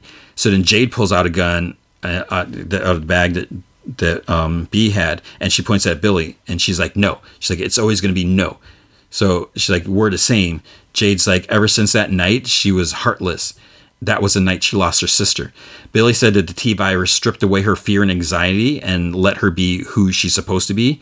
That was the best night of her life. And Jade's like, Who are you? And she's like, I'm the future and you're a flipping virus. Everyone around you dies. And she tells herself that she's trying to save lives, but her hands are covered in blood. And then, so Jade's, she can't shoot because it's her sister. And she's like, Fine, take me, just let her go. So Billy takes out a gun. She's like, I don't need you anymore. And she shoots Jade in the gut. Soldiers grab B, Jade just screams, and Billy just like walks up, and then it cuts to 2022. So it's like, is she going to shoot Jade in the head? But 2022, cops are looking for them. They're hiding. They end up back in the lab. Albert and Bert make like a, a liquid bomb or whatever. So Albert tells Bert to get them someplace safe because someone has to stay and set it off. And Jade says that she's sorry. Um, Bert's he's like, well, you don't have to. He's like, I'll do it. And Albert's like, no, you deserve a life because you know since he had one.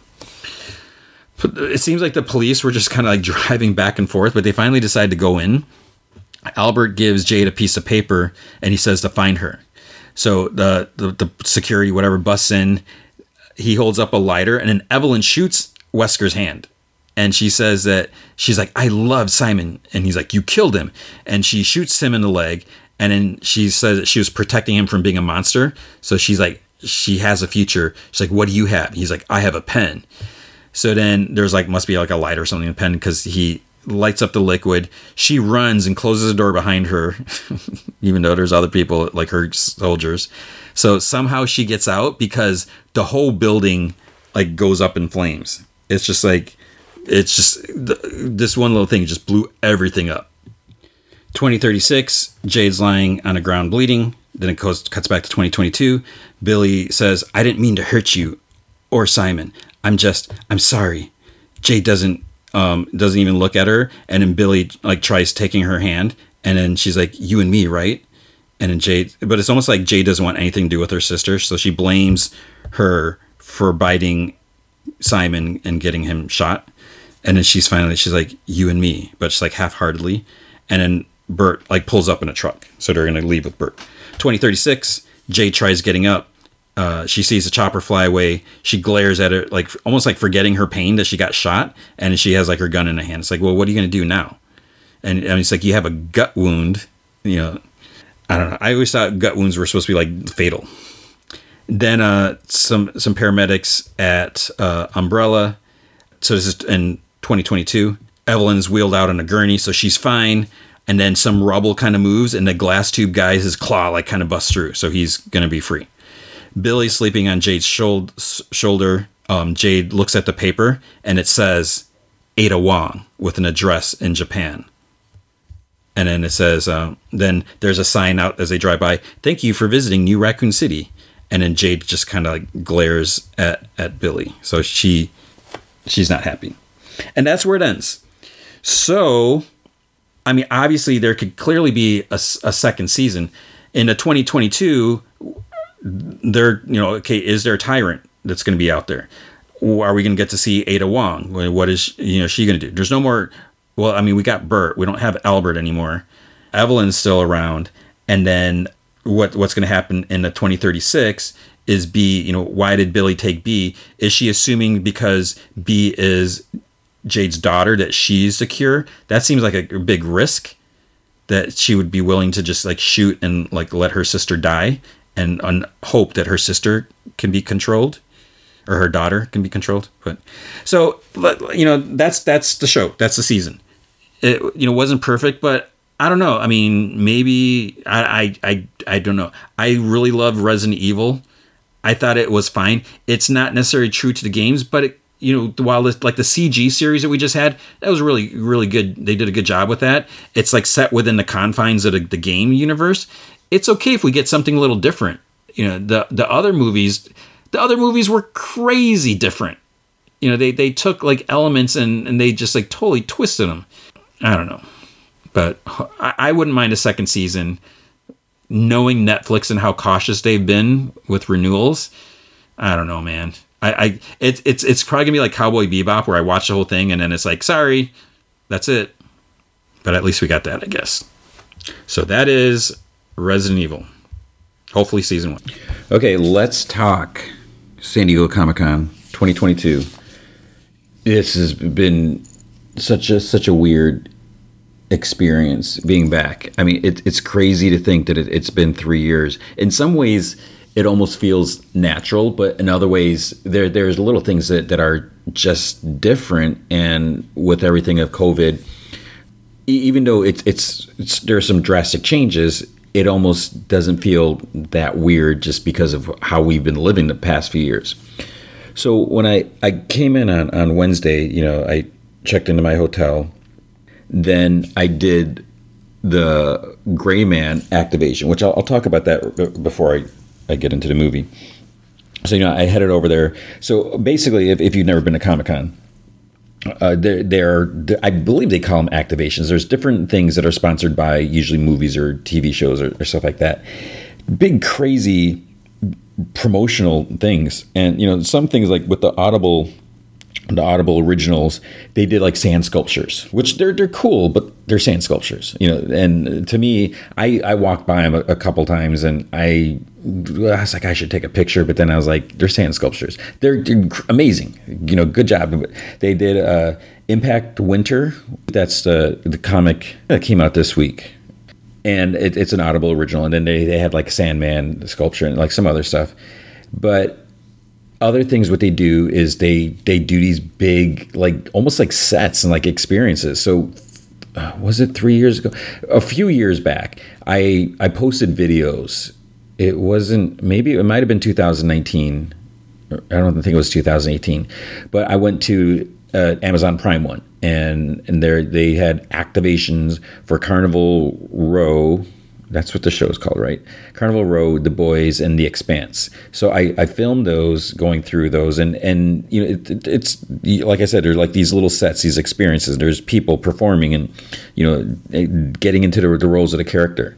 And uh, with the the Gray Man, I mean, I, I posted a video. I, I posted an article on, on entertainmentfuse.com and the videos on YouTube. It's not the best video, but again, I'll, I'll get into that later and there was one for Severance. As I record this, I still have an opportunity to go. I don't think I'm going to be able to make it. Uh, I, I, tried getting in through press because with the Amazon one, with the Gray Man, I was able to make a press appointment because you know they they are gracious enough. Thank goodness uh, on Wednesdays you can get in before they're open to the public because you don't need a Comic Con badge to get into these things, and you, anyone can just just walk in there. So there, naturally there's going to be big lines. You know, you, you, can you can expect that if you're if you're willing to, to wait, and if you especially if you can't make it to Comic Con, just to get a, a, a, feel for it because they're they're cool experiences. And uh, yeah, so I I really wanted to get into the Severance one because if you, you know I I'm like borderline obsessed with that show. I, I'm probably not going to get in. I could try to go Sunday it, I'm recording this before Sunday, obviously, and it, it's just it's it's not going to happen. Um, other things, I, I've kind of like really avoided the downtown area. Like, it's it's a little weird. I, I don't know if it's because of the not being here for so long, partly because I'm not like working with anyone. Because in, in the past, I've had you know, uh, buddy Mike you know he's he's helped me out you know running my camera and it's just it's it's nice to have someone to hang out with and just to do different things so with me just handling it all on my own and maybe just being out of con shape for the past three years i just i get so tired. And this year i didn't have a whole lot of appointments. I feel like as I record this, I still have lots of editing to do, and and that makes me tired to think about that. But the nice thing was just catching up with with who I consider friends. You know, a lot, a lot of people in, in industries that you know I used to see them, you know, five six times a year. You know, to different shows when I was going like all the time, and and I, you know, I don't want to be like a name drop or anything, but you know, there there are some artists that you know I would hang out with or go to dinner, and like this year, you know, went out to dinner with a, a couple friends and you know saw some other artists and it's it's to me it's still humbling you know I, I know i've been doing this since 2006 you know with comic vine and i've you know interviewed so many people but i still feel like especially not being part of comic vine and you know just having that that bigger presence and you know doing more things i kind of feel like i'm not as much in the spotlight as I used to be because you know I don't really talk to these people. I don't see them as all the shows as like I used to go. So it's it's nice when people still remember me, and you know, because I, I, I, feel like. And, and I'm, I'm not trying to like come down on myself, but I, I kind of feel like maybe I've I'm almost lost a little of my relevance because I'm not out there as much, and I'm not the type of person that will sit on Twitter and just you know randomly talk to different people. And I, I know if you want to build your social media presence, that's something you got to do. You just got to jump in there and start talking. Have and that works for some people. I just I can't do it, and and part of it is while it's it's not really something I do, something I've never really done. I just also don't have the time, you know, with with trying to read all the comics and watch all the shows and just just doing everything.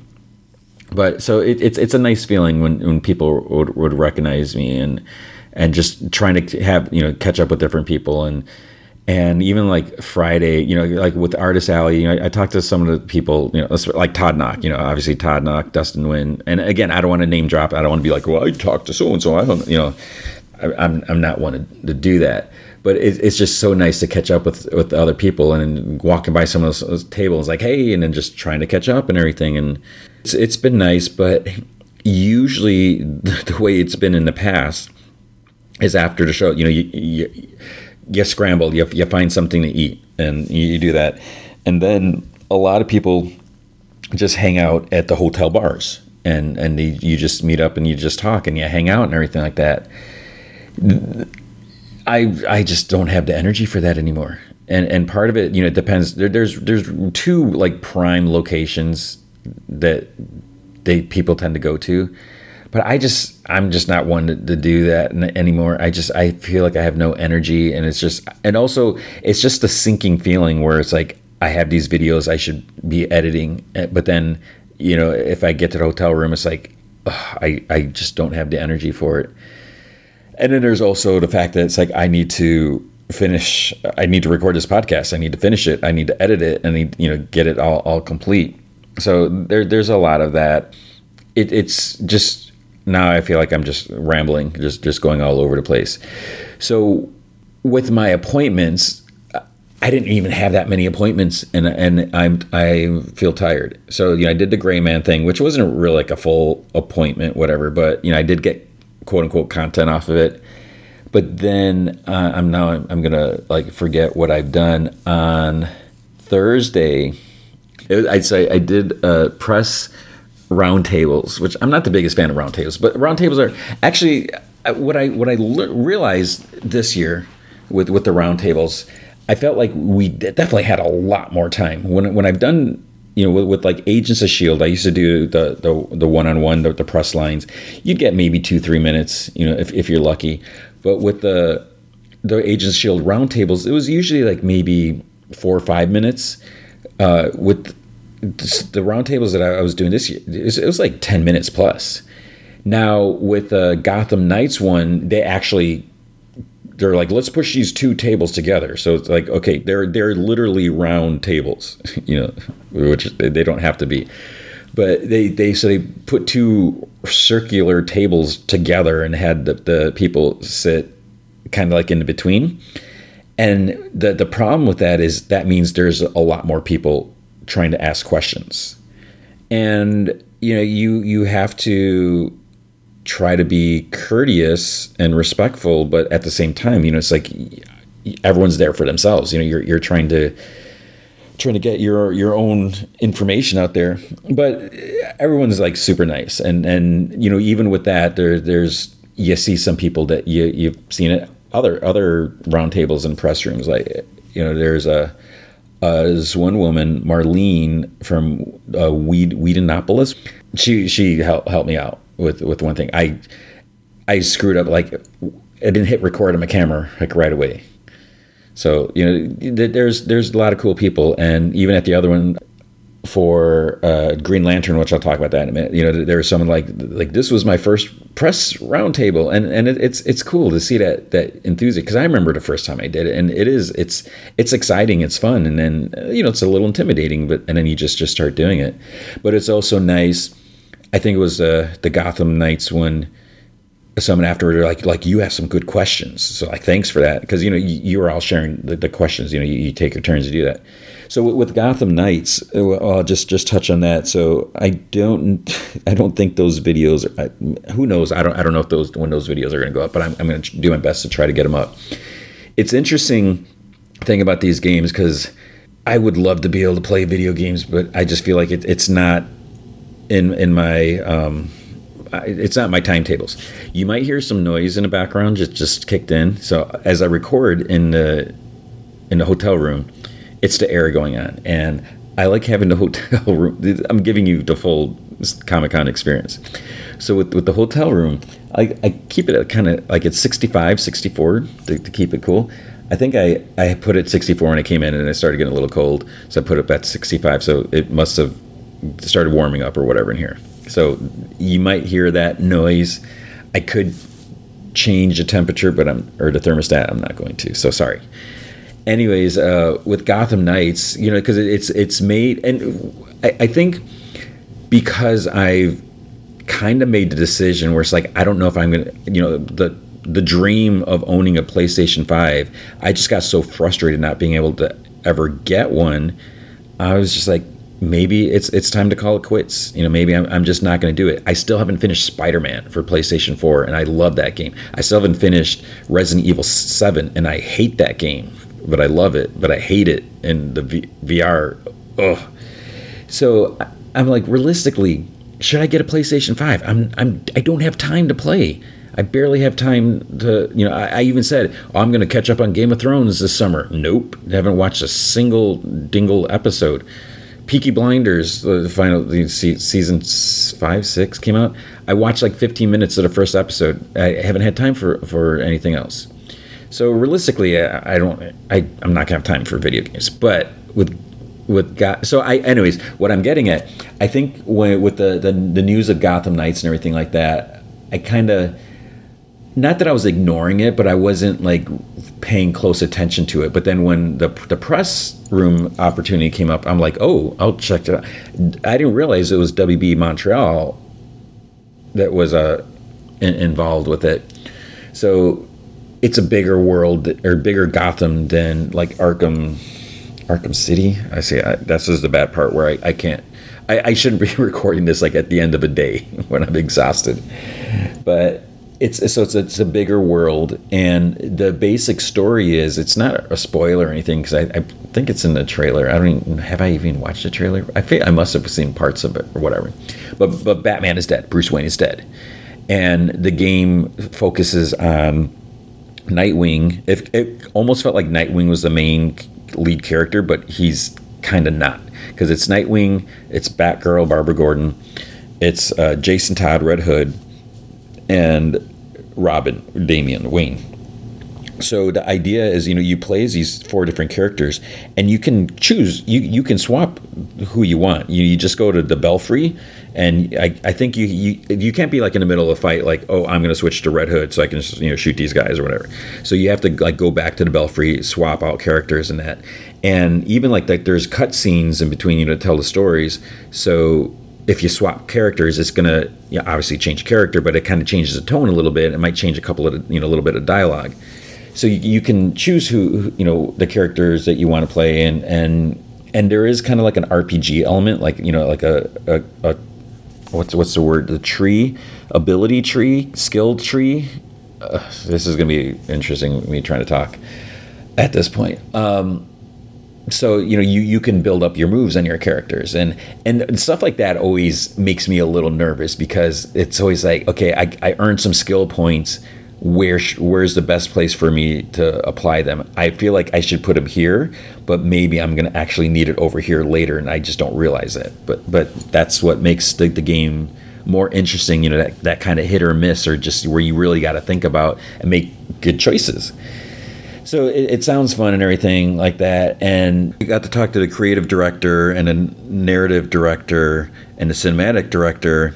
But then we also talked to America Young, who does the voice of, of Batgirl, and she was she was super cool. Uh, what, what I you know I, I did a little research before, as as you should, and she was actually like a stunt coordinator on, several different things and done some. So that was like the first thing I asked her. You know how did this does that affect like her performance? Because you know when you're recording your line, I always think I'm always so fascinated because you know I've I've done sort of like voiceover work for videos for you know GameSpot you know whatever who the heck videos and sitting in, in a booth recording you know and that's just reading like a script. That's a little different. I i'm so i'm so fascinated with the idea of what is it like recording for a video game especially a fighting game because you got to do the uh, uh, uh, you know you got to get the, all the different sound effects and and just have this pool. So when the the game whoever put pieces all together the game designers or makers you know they have to be able to use all this. And then you know you have your your dialogue. And then um, and it is something I also asked Tara Strong which I'll, I'll get to that you know where I, I would imagine you know you'd want multiple takes not just to necessarily get the, the best one but just to kind of see which one you know it, once you see the gameplay it might you might change your mind. Like well maybe there should be more inflection on this so i'm just always fascinated with that uh, and and she even did like some motion capture work and and you know did some of like the, the fighting moves and stuff like that so you know that, that just sounds cool and there's christopher sean who he did the voice of uh, nightwing he was uh, he's also in you which i haven't watched that i think i watched like the first episode and then i i just for whatever reason just never finished. And he's also in Star Wars. He does he he's been in Star Wars Resistance. So he's um he's super excited to to be Nightwing and uh it's it's just a you know he's had like this Nightwing picture on his phone for the longest time and and then he got the role and, and he's you know he he almost looks like the, the you know he's been working out and everything like that so he almost seems like he he could play like a live action Nightwing. And it, it's just he was just he's you know he's a funny guy and you know it's like a subtle humor and everything like that but also he, he's just you can just see this enthusiasm and having been through so many different press rooms. And you know you know when people have to put on the air of excitement you know you want to be excited. Everyone you know is excited for the role. I mean it's very rare which i, I did bring up a story when, when, when talking to we were we, some of us press people were talking about like who's a hard interview or whatever. But most of the time they want to be there. You know they want to promote what they're doing. They're they're excited to you know show everyone what they did so it was just it's just so refreshing when you, you just get that that you know someone's just happy to be there. So that that was a it was, it was, it was a fun interview room, and it it was just weird though getting back into it because like I said, you know, because it just feels like it was so long since you know doing it, any of that. And then uh, then I also did a press room for Multiverses, which is a basically oh, like a, Warner Brothers fighting game. You know, it, it it's kind of like a Smash Super Smash Brothers, but not quite, but sort of.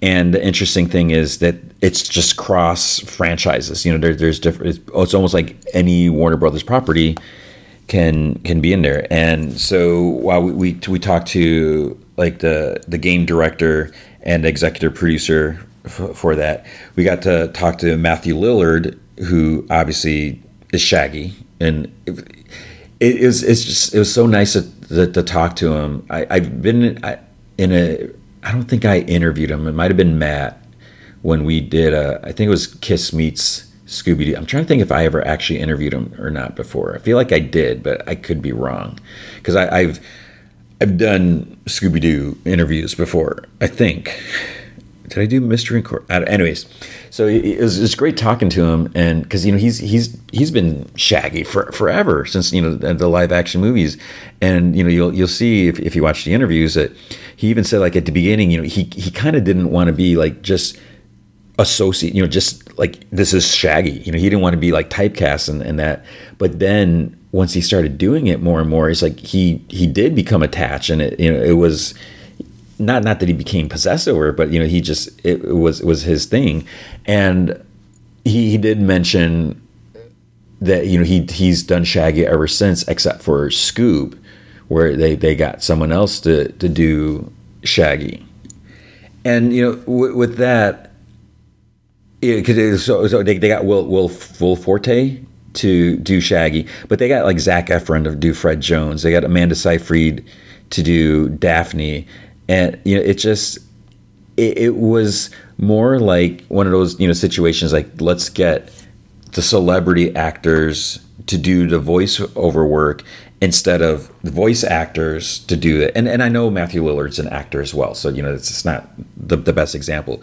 But the the fact is this was more I don't want to call it stunt casting, but it's just like let's put the celebrity, you know, whoever's, you know, in, in the spotlight now, let's put them in there so we, we can you know use that as to advertise it because I, I, I don't know I just I I kind of have not really an issue with it, but it it just seems weird. And I'm not saying that live action actors can't do voiceover work. You know, they're actors.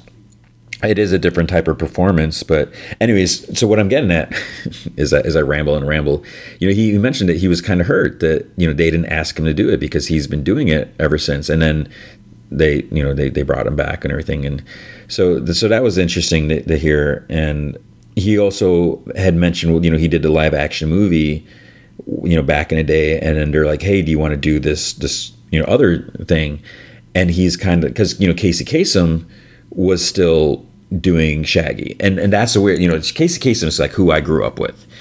It's almost like like I, I kind of grew up with both of them in a way because you know me I grew up with Casey Kasem, but then with my daughter because she super got in, into Scooby Doo, and you know we watched the original Scooby Doo's with Casey Kasem and all, all that, but she also you know Mystery Incorporated. I love that. You got to watch that if if you have not seen. I think it's like fifty episodes, two seasons, amazing Scooby Doo episode or series, and he was basically like you know does Casey not want to do it anymore because you know he's like I don't want to do it if, if he's you know it's it's he's it's his role type of thing. But then it got to the point where Casey's like yeah I'm I'm, I'm good, and then so Matthew started taking over. So it, it was just really really cool, and he's just he's super super chill guy, and and it was just just great to talk to him about that he did kind of mention because I, I, I had to say I loved Mystery Incorporated. You know, it's just such a phenomenal show. You know, and and part of it is nostalgia, like watching that with my daughter because she just like she was super into that one, especially as well.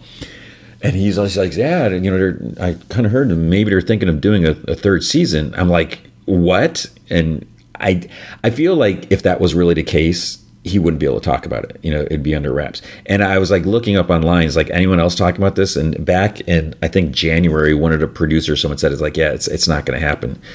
Obviously, things can change. You never know. There's always you know callbacks or reunions and, and everything like that. But that was just such a great production. I mean, it, it would be amazing. And then he's like, "We just got to you know tell people." I'm like, "Who do I need to talk to?" And he's like, "Everyone." You know, the internet and so I would love for that the, the comeback. So we need to start talking about Mystery Scooby Doo, Mystery Incorporated, get, get, that next season.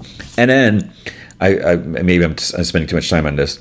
Uh, I, I, and I have no idea if this is fascinating or not. If you want to hear about this, but then you know I got to talk to Tara Strong, and she's just amazing. I mean, just she's such a nice and gracious person, but just like you look at how easily she just does the different voices and like one of the, the, the first things I asked her, it's like, how is it doing the different Harleys? You know, because she's doing this Harley, which is a little more not necessarily cartoony, but you know, there, there's different things. Like she says, like one of the moves that Harley has is like she has a stuffed Batman doll that she throws, and I think she said it explodes or something like that. But then, you know, she's done like the Arkham Knight Harley Quinn. She's doing Justice League Kill the Just or Suicide Squad Kill the Justice League, which is supposed to come out in 2023 and uh, you know even like superhero DC superhero girls. So they're all different. You know the different. She's done so many different Harleys over the year that you know each one's is kind of different. And then you just look at you know Teen Titans Go and just uh, uh, Powerpuff Girls and you know just whatever you know. There's all these different characters that she plays and i did ask i was like i, I was like have you have you recorded any other characters that haven't been announced yet because you know there's plenty more characters come out and she's like no not yet so you know i'm sure we'll have I, I think that they're talking that you know powerpuff girls were were being associated or, or like a possibility or like a rumored or something like that. But you know, you have Tom and Jerry, you got Superman, you got Iron Giant, you, you know, Scooby or, or Shaggy and, and Velma. Um, they announced LeBron James. I know uh, my friend Rich. I he's going to be so excited. He, I mean, he's probably he's not really. I don't think he's really into game. Well, maybe he's into games, but he's got. He's going to be all over this game. This now that LeBron's in there. I think he's like he, he, actually, I don't think he's a big fan. Um, but so you know, you got all these different characters. One of the producers, like, I he must have been joking when he said Tony Soprano because you know, we're talking about like all the Warner Brothers, like HBO Max, you know, all, all different things like that. But you know, you have Adventure Time, and and so there's just so much uh, Steven Universe. So it it just it sounds like a, a fun game and everything, and and you know, you you can unlock different characters. It's free to play, but you have to earn like coins to unlock other characters. You have to do certain things. So if you don't want to sit and go through all that, you can buy like coin packs or whatever, and and and you know so far like that to try to unlock the different characters. But then you know there could be possibly more characters, and um, but also the characters are designed where you know if you do the team up mode, which I don't know if you can always do that or how it works, but some powers complement other things. You know, like you you freeze someone and then the other character can do their move and stuff like that. But there's also like a decay rate, you know, or on, on your if you're just using like like Superman heat vision, heat vision, heat vision, it's going to start to wear out, and it's not going to be as as powerful as it was, you know, to begin with. There's also like a cooldown thing where, you know, if if you're you're doing because uh, like Bugs Bunny has this like rocket thing or, or something like that, and if you you know use that the big huge explosive thing or whatever, then it, you're gonna have to take some some time off. You know, it, you're not gonna be able to use again. It's, you're gonna have to let it recharge or whatever like that. And you know, the, the main reason is so it's it's fun for the player and it's fun for whoever you're playing against because you know no one wants to get trounced when someone's like this god tier level of abilities. So it's interesting that, that they have all that. And then I did a press room for uh, the Green Lantern movie, Beware My Power. So it's basically a John Stewart movie. And what's interesting, as we, we talked about, because we talked to the two co screenwriters, John Semper, um, who's written comics, and Ernie Altbacker, along with the director, Jeff uh, Wamester, and uh, supervising producer, Butch Lukic. They basically all reference Apocalypse Now you know, and PTSD. So you know, John Stewart's going to be going through some things, and and we're going to be seeing John like in the beginning getting chosen to be Green Lantern, and at the beginning he's like, "It's like, no, I don't want that, and you know, we're going to see that. I think I forget if it was Ernie Altbacker said that he originally wanted to make it, or was it he just said it? Someone said that they wanted to be like a, a John Stewart Green Arrow road trip, you know, type of thing. But there's different issues. You, you can watch the videos like why, why they chose not to do that and go into space. So you know you, you have all this. So you got Green Arrow in there. You have Hawk Girl. Um, so uh, all Aldis Hodge is doing Green Lantern, and he he's he's also is he Hawkman in Black Adam? I think so. May I could be wrong. Jimmy Simpson is uh, Green Arrow. So he was in Westworld and The Man Who Fell to Earth, and you know he's been in plenty of other things. But it, it's funny because you know he's always playing kind of a jerky character, kind of a Dick Grayson, not really Dick Grayson, um, character. Uh, so he, he, was he was and he, he was just he was super cool to talk to. He was just yeah very interesting. Um, then we had Jamie Gray Hyder, who's playing Hawk Girl, and, and she was she was super cool and everything. And then Brian Bloom, he was the last one I got to talk to, and so it was cut a little short. But he's playing Adam Strange, and and just even the way he's describing Adam Strange, he's like, you know, this isn't quite like the Adam Strange that you may have seen all the time, and so it, it sounds interesting. And and you know, they they did the the premiere. You know, you, you could try to watch it Friday night, but again, I, I never make it to any of the panels really. So it's just those were based my only appointments, and then just wandering around trying to do other things. And and what I noticed uh, while at the beginning, uh, you know, I still have tomorrow and stuff like that. I didn't see a whole lot of cosplay. Oh, but the uh, I I totally forgot what I was getting at the beginning. So one of the, the after I did the the Gray Man thing, I had to. At, at first, I uh, I got an email from Comic Con. You know, attention press, just so you know, with COVID and everything like that, you have to down. They're like download the Clear app. Basically, you you know take a picture of your driver's license and all that you know, and then your your your vaccination card and with the dates and you know like which one did you get and, and so forth. That makes things a lot easier. You don't have to do that. I think if you don't have your vaccination card and uh, then you have to actually take like a covid test and, and have it come out negative or what you know there's, so there's different things. You do all this stuff and then you you get like a wristband and then so that that way everyone can see is that they're like okay you've been vaccinated or you've tested so you're good obviously if you do that on Wednesday or Thursday, or whatever, things could still happen, you know, after that. But hopefully everyone's staying safe. You're supposed to be wearing a mask all the time. And it seems like most people are. I did see like this one guy walking the hall and someone on the floor, they're like, uh, sir, you need to have your mask on. And he's like, oh yeah, I forgot. And then he kind of like was taking another step. I'm like, and I was thinking, I was like, dude, you're gonna actually put a mask on? and then you know then then he like slowly was like reaching in his pocket pulling out it's like yeah you did not forget you're just you're just being a selfish jerk and you didn't want to wear your mask but it's like what people don't realize and you know i'm sure there's still people that don't believe in wearing masks you could have covid and not be showing any symptoms or not realize that you have it and you're just you're risking exposing other people and that is just incredibly selfish wearing a mask all the time. I mean, I am not a fan of it, but I, I believe I mentioned, you know, even with teaching, when they, they finally relaxed this, you know, that masks were no longer required in the classroom, I'm like, I'm just going to keep wearing my mask. You know, I do not want to get COVID.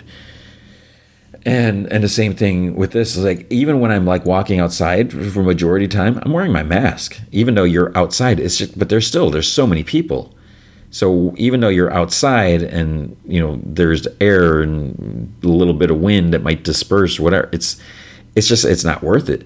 And you know trying to walk and you know your face gets hot, your breath, and so it's just it, it's it's all interesting. But aside from that, you know while having to do that, having to wait in line to you know to get your wristband and then make sure you're wearing your mask all the time, that's such a departure from before but it's it's like you're it's it's just so so you're just used to it because that's just how how it is. So, anyways, and then seeing the cosplayers like so cosplayers have to wear their masks, which some people try to incorporate into their costume, but then some people it you just can't.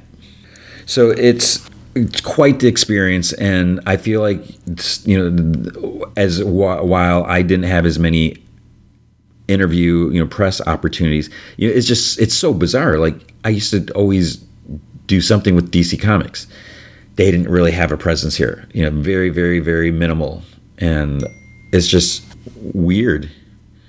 I don't know, and and even when when I'm looking at like the, the cost of coming here, like I I I don't even want to think about how much my hotel costs. It's it's it's kind of kind of disgusting in, in a way and, and part of it also also having a room to myself, you know, not sharing it with anyone, you know, splitting the cost and you know, just all out of pocket, plus, you know, the, the plane ticket and then just eating out, you know, or just, you know, like one night I, I got a, a, a sandwich from, you know, room service because room service doesn't have a whole lot of options. And I think some of the hotel staff are on strike or whatever. And so they maybe they, they scale back their menu, but it's like I got like a $25 sandwich. It was a good sandwich it was like twenty five dollar sandwich, and you know maybe I'm just a cheapskate, but yeah. So little things like that. So part of it is it's like man, am I going to do this next year? Can I do this next year? So uh, I don't know. We'll see. But it, it's good to be back. You know, I don't want to sound like I'm being you know poo pooing Mr. Negativity, but we we have all, all that. Okay, but now let's get into the Gray Man. So this is going to close off the show. First, I'll talk about the the activation. It, like I said, it's impressive, and I, I, I posted like a picture. There's like this smashed train car, like a subway um, train car type of thing, and there's like smoke and like some sparks, and they even have this camera that you see like one of those like football cam- cameras that like zooms on on the the wires so it's like, okay, what is this? And th- if you've seen there, uh, there's got to be the, one trailer clip where, where Ryan Gosling's like running on top of the train, and you know, there's all the shooting and stuff like that. And and uh, they had a big screen as we're waiting in line. Cause, so even though it was just press day when I went, you know, there was a lot of people there. So it we ended up having to wait a long time, which is just a little crazy, but it was it was fun. It was worth it and and like I said, I posted a video for this. It, the video was not perfect. I'm almost a little embarrassed by what I'm posting, but it was hard. And I, I was thinking of doing my camera, but then I was like, maybe um, it would just be easier on a cell phone. But also, like trying to do the different things while holding a phone was a little, little difficult. So basically, you go in this training program and I'm really bummed also that I didn't film the opening part, like the guy telling you like what, what to do and everything. So there's like three skills, three three tests. The first is uh is is was it skill because you have to figure out you know you're you walk into a train car and you have to figure out how to get out of there and you know there's like these knobs and these boxes but it's like there's no like arrow like look over here you know you just have to kind of guess and you know mess around with everything. The second one was strength, which wasn't again super clear and everything like that. And then the last one is speed. And with that, you're you go up on top of the train car. You know, there's railings and stuff like that. There's like some explosions, and you're supposed to run across, and that's where they film you. And you're given this like medallion, this that you're supposed to hold in your hand. If you watch the movie, there's this like, which I'll talk about. There's this data chip thing in there and you have to put this in this box and then you're done and everything like that. So and then you you get this little edited trailer clip you know with with scenes from ryan gosling running and then you running whatever. So it, it was a, a, a fun experience. Like all in all it was maybe like five minutes you know, so wait in line for about an hour, do this five minute thing. Uh, but I, I got the medallion still, and it's it's a nice, sturdy, you know. So there's that. As far as the movie goes, so the, the movie is directed by the Russo brothers. So you know that right there is is is pretty cool. And then along with Ryan Gosling, you have Chris Evans, and Chris Evans is the villain basically. He's kind of, he's a villain. and I, I, guess originally they approached him to play the Ryan Gosling role, which is more of the the good guy role, but he didn't want to do it, and he he he would have rather played a villain, which he did, and he did a, a great job. You also have Billy Bob Thornton; he's like a supporting role, and then um, Ana de Armas, she she's in there too, and she she has a, a, big role. Jessica Henwick. At first, when I saw her, I totally didn't didn't it didn't even register who she was because she has it's like super short like haircut, you know, like suit whatever. Uh, what, what's uh, what the word I'm like business haircut whatever. So it's like I didn't even realize it was her. And Alfre Woodard's also has has a role in there. And there's other people. Oh, and um, Julia Butters, who was Trudy in Once Upon a Time in America, the little girl actress. She's she's in this movie. She was so amazing Once Upon a Time in, in America, and, and, she was good in here too. Uh, you know, she I feel like she didn't have too much to work with here. You know, she wasn't like like a huge part of the movie, but she she had an important role. So so it, it, it was fun fun to see all, all of them. And uh, so basically, how it starts off. So I, I, I won't spoil. I'm not going to go through the whole movie, but it starts off at a, a, Florida State prison in 2003. So Ryan Gosling he talks to Billy Bob Thornton. So Ryan Gosling, it turns out he's not eligible for parole until 2031. And and again, this is like 2003. It's like holy crap. So uh, Billy Bob Thornton plays uh, this guy Donald Fitzroy, Fitz, Fitz Fitzroy, and he's he said he's there to commute his sentence. And Gosling's like, you're going to commute my sentence? And he's like fitzroy he's like when i get up and walk out of the prison you'll walk out with me. So he's like well what's the catch? And he's like you work for for us the cia he and he's like we're going to train you to kill bad guys. And he's like since you did it before it should you shouldn't have a problem doing it again and ryan gosling's like well what makes you think i want to do it again and he's then Fitz Fitzroy's like, you seem to type. He's like, you'd be part of an elite unit, the Sierra program. He's like, you'd exist in the gray. And in Gosling's, you know, he kind of thinks about it. He's like, disposable. And Fitzroy says, he's like, he said that he studied his case. You know, he, he knows that why he pulled a, you know, he doesn't really answer the question, but he's like, I know why you pulled the trigger. He's like, I would have done the same myself. And then, which is a smart thing because most people are like, okay, I'm, I'm in. But then, you know, Ryan Gosling's like, how long would I have to work for you? And he's like, consider yourself indefinitely useful. So then it cuts to 18 years later. So then in Bangkok, and uh, Ana de Armas, her name is Danny Miranda, she comes up to him in, in this club, gives him this squirt gun, and then he uses it like to open this door. There's this case inside, and there's like this big rifle in there. So she calls him Six. So he, you know, he, he doesn't have his identity anymore. He's just Six and he's in contact with Langley with this at the CIA headquarters. There's this guy in charge, Denny. You immediately do not like this guy. You know, he's just like like super arrogant or whatever, and just just skeezy, whatever.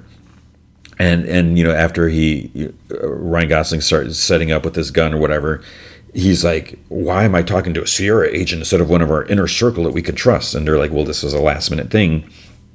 So he's supposed to shoot and kill this guy who's selling secrets, they're like highly dangerous classified secrets.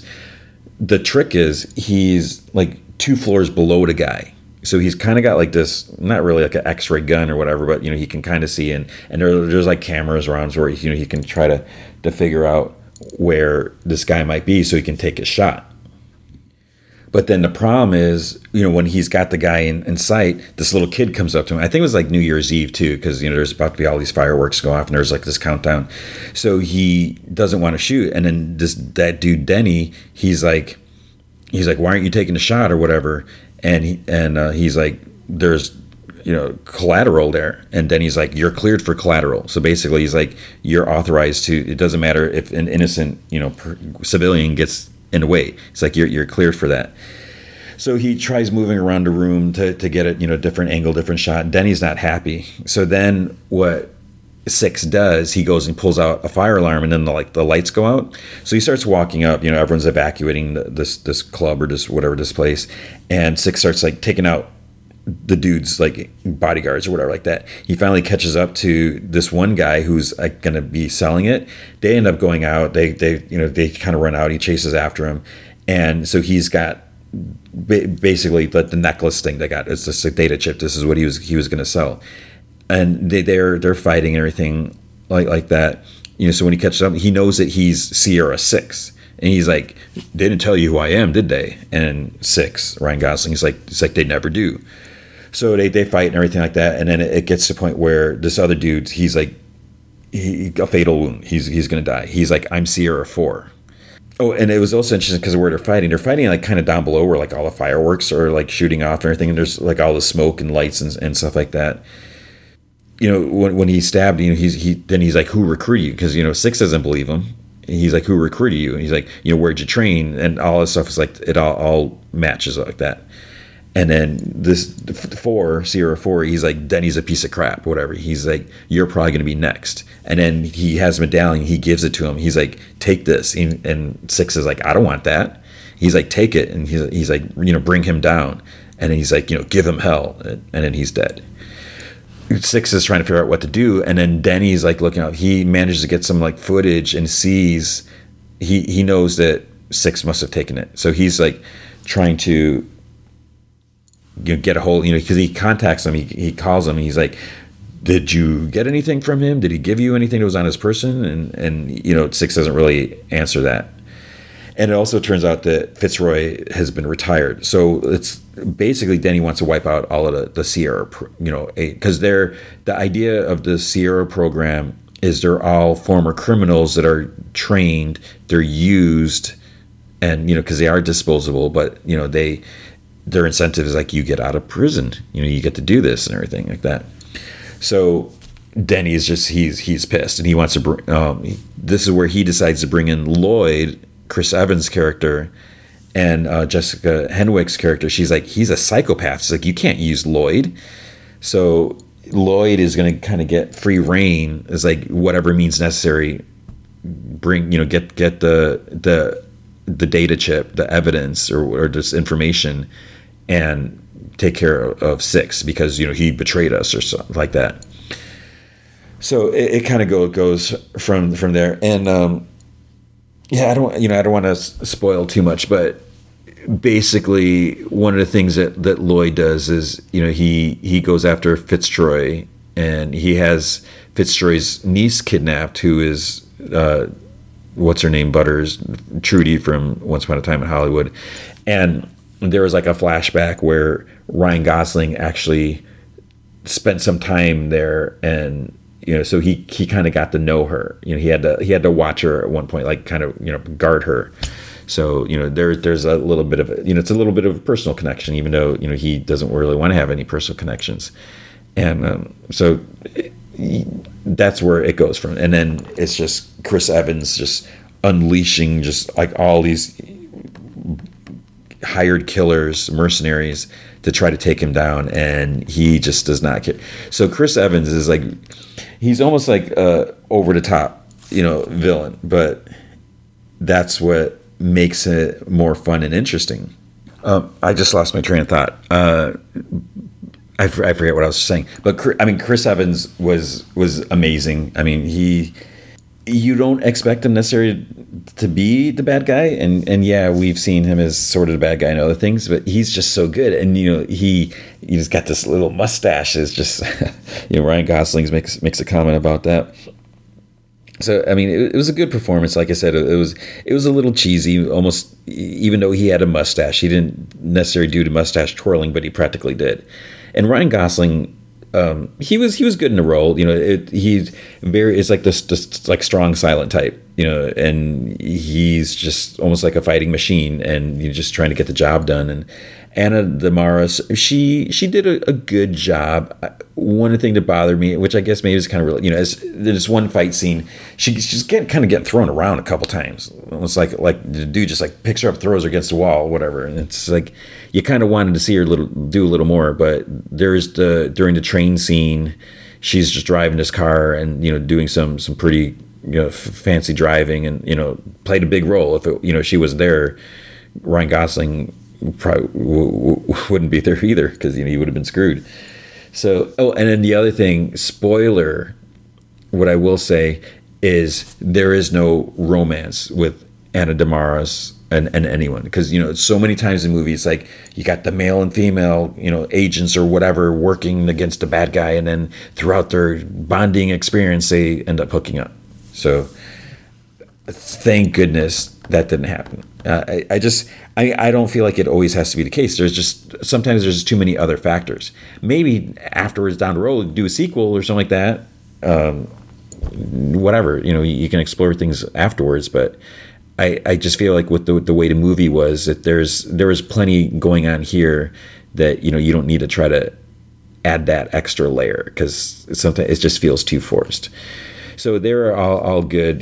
Billy Bob Thornton was obviously, you know, he's he's always good, and uh, Jessica Henwick was. Good.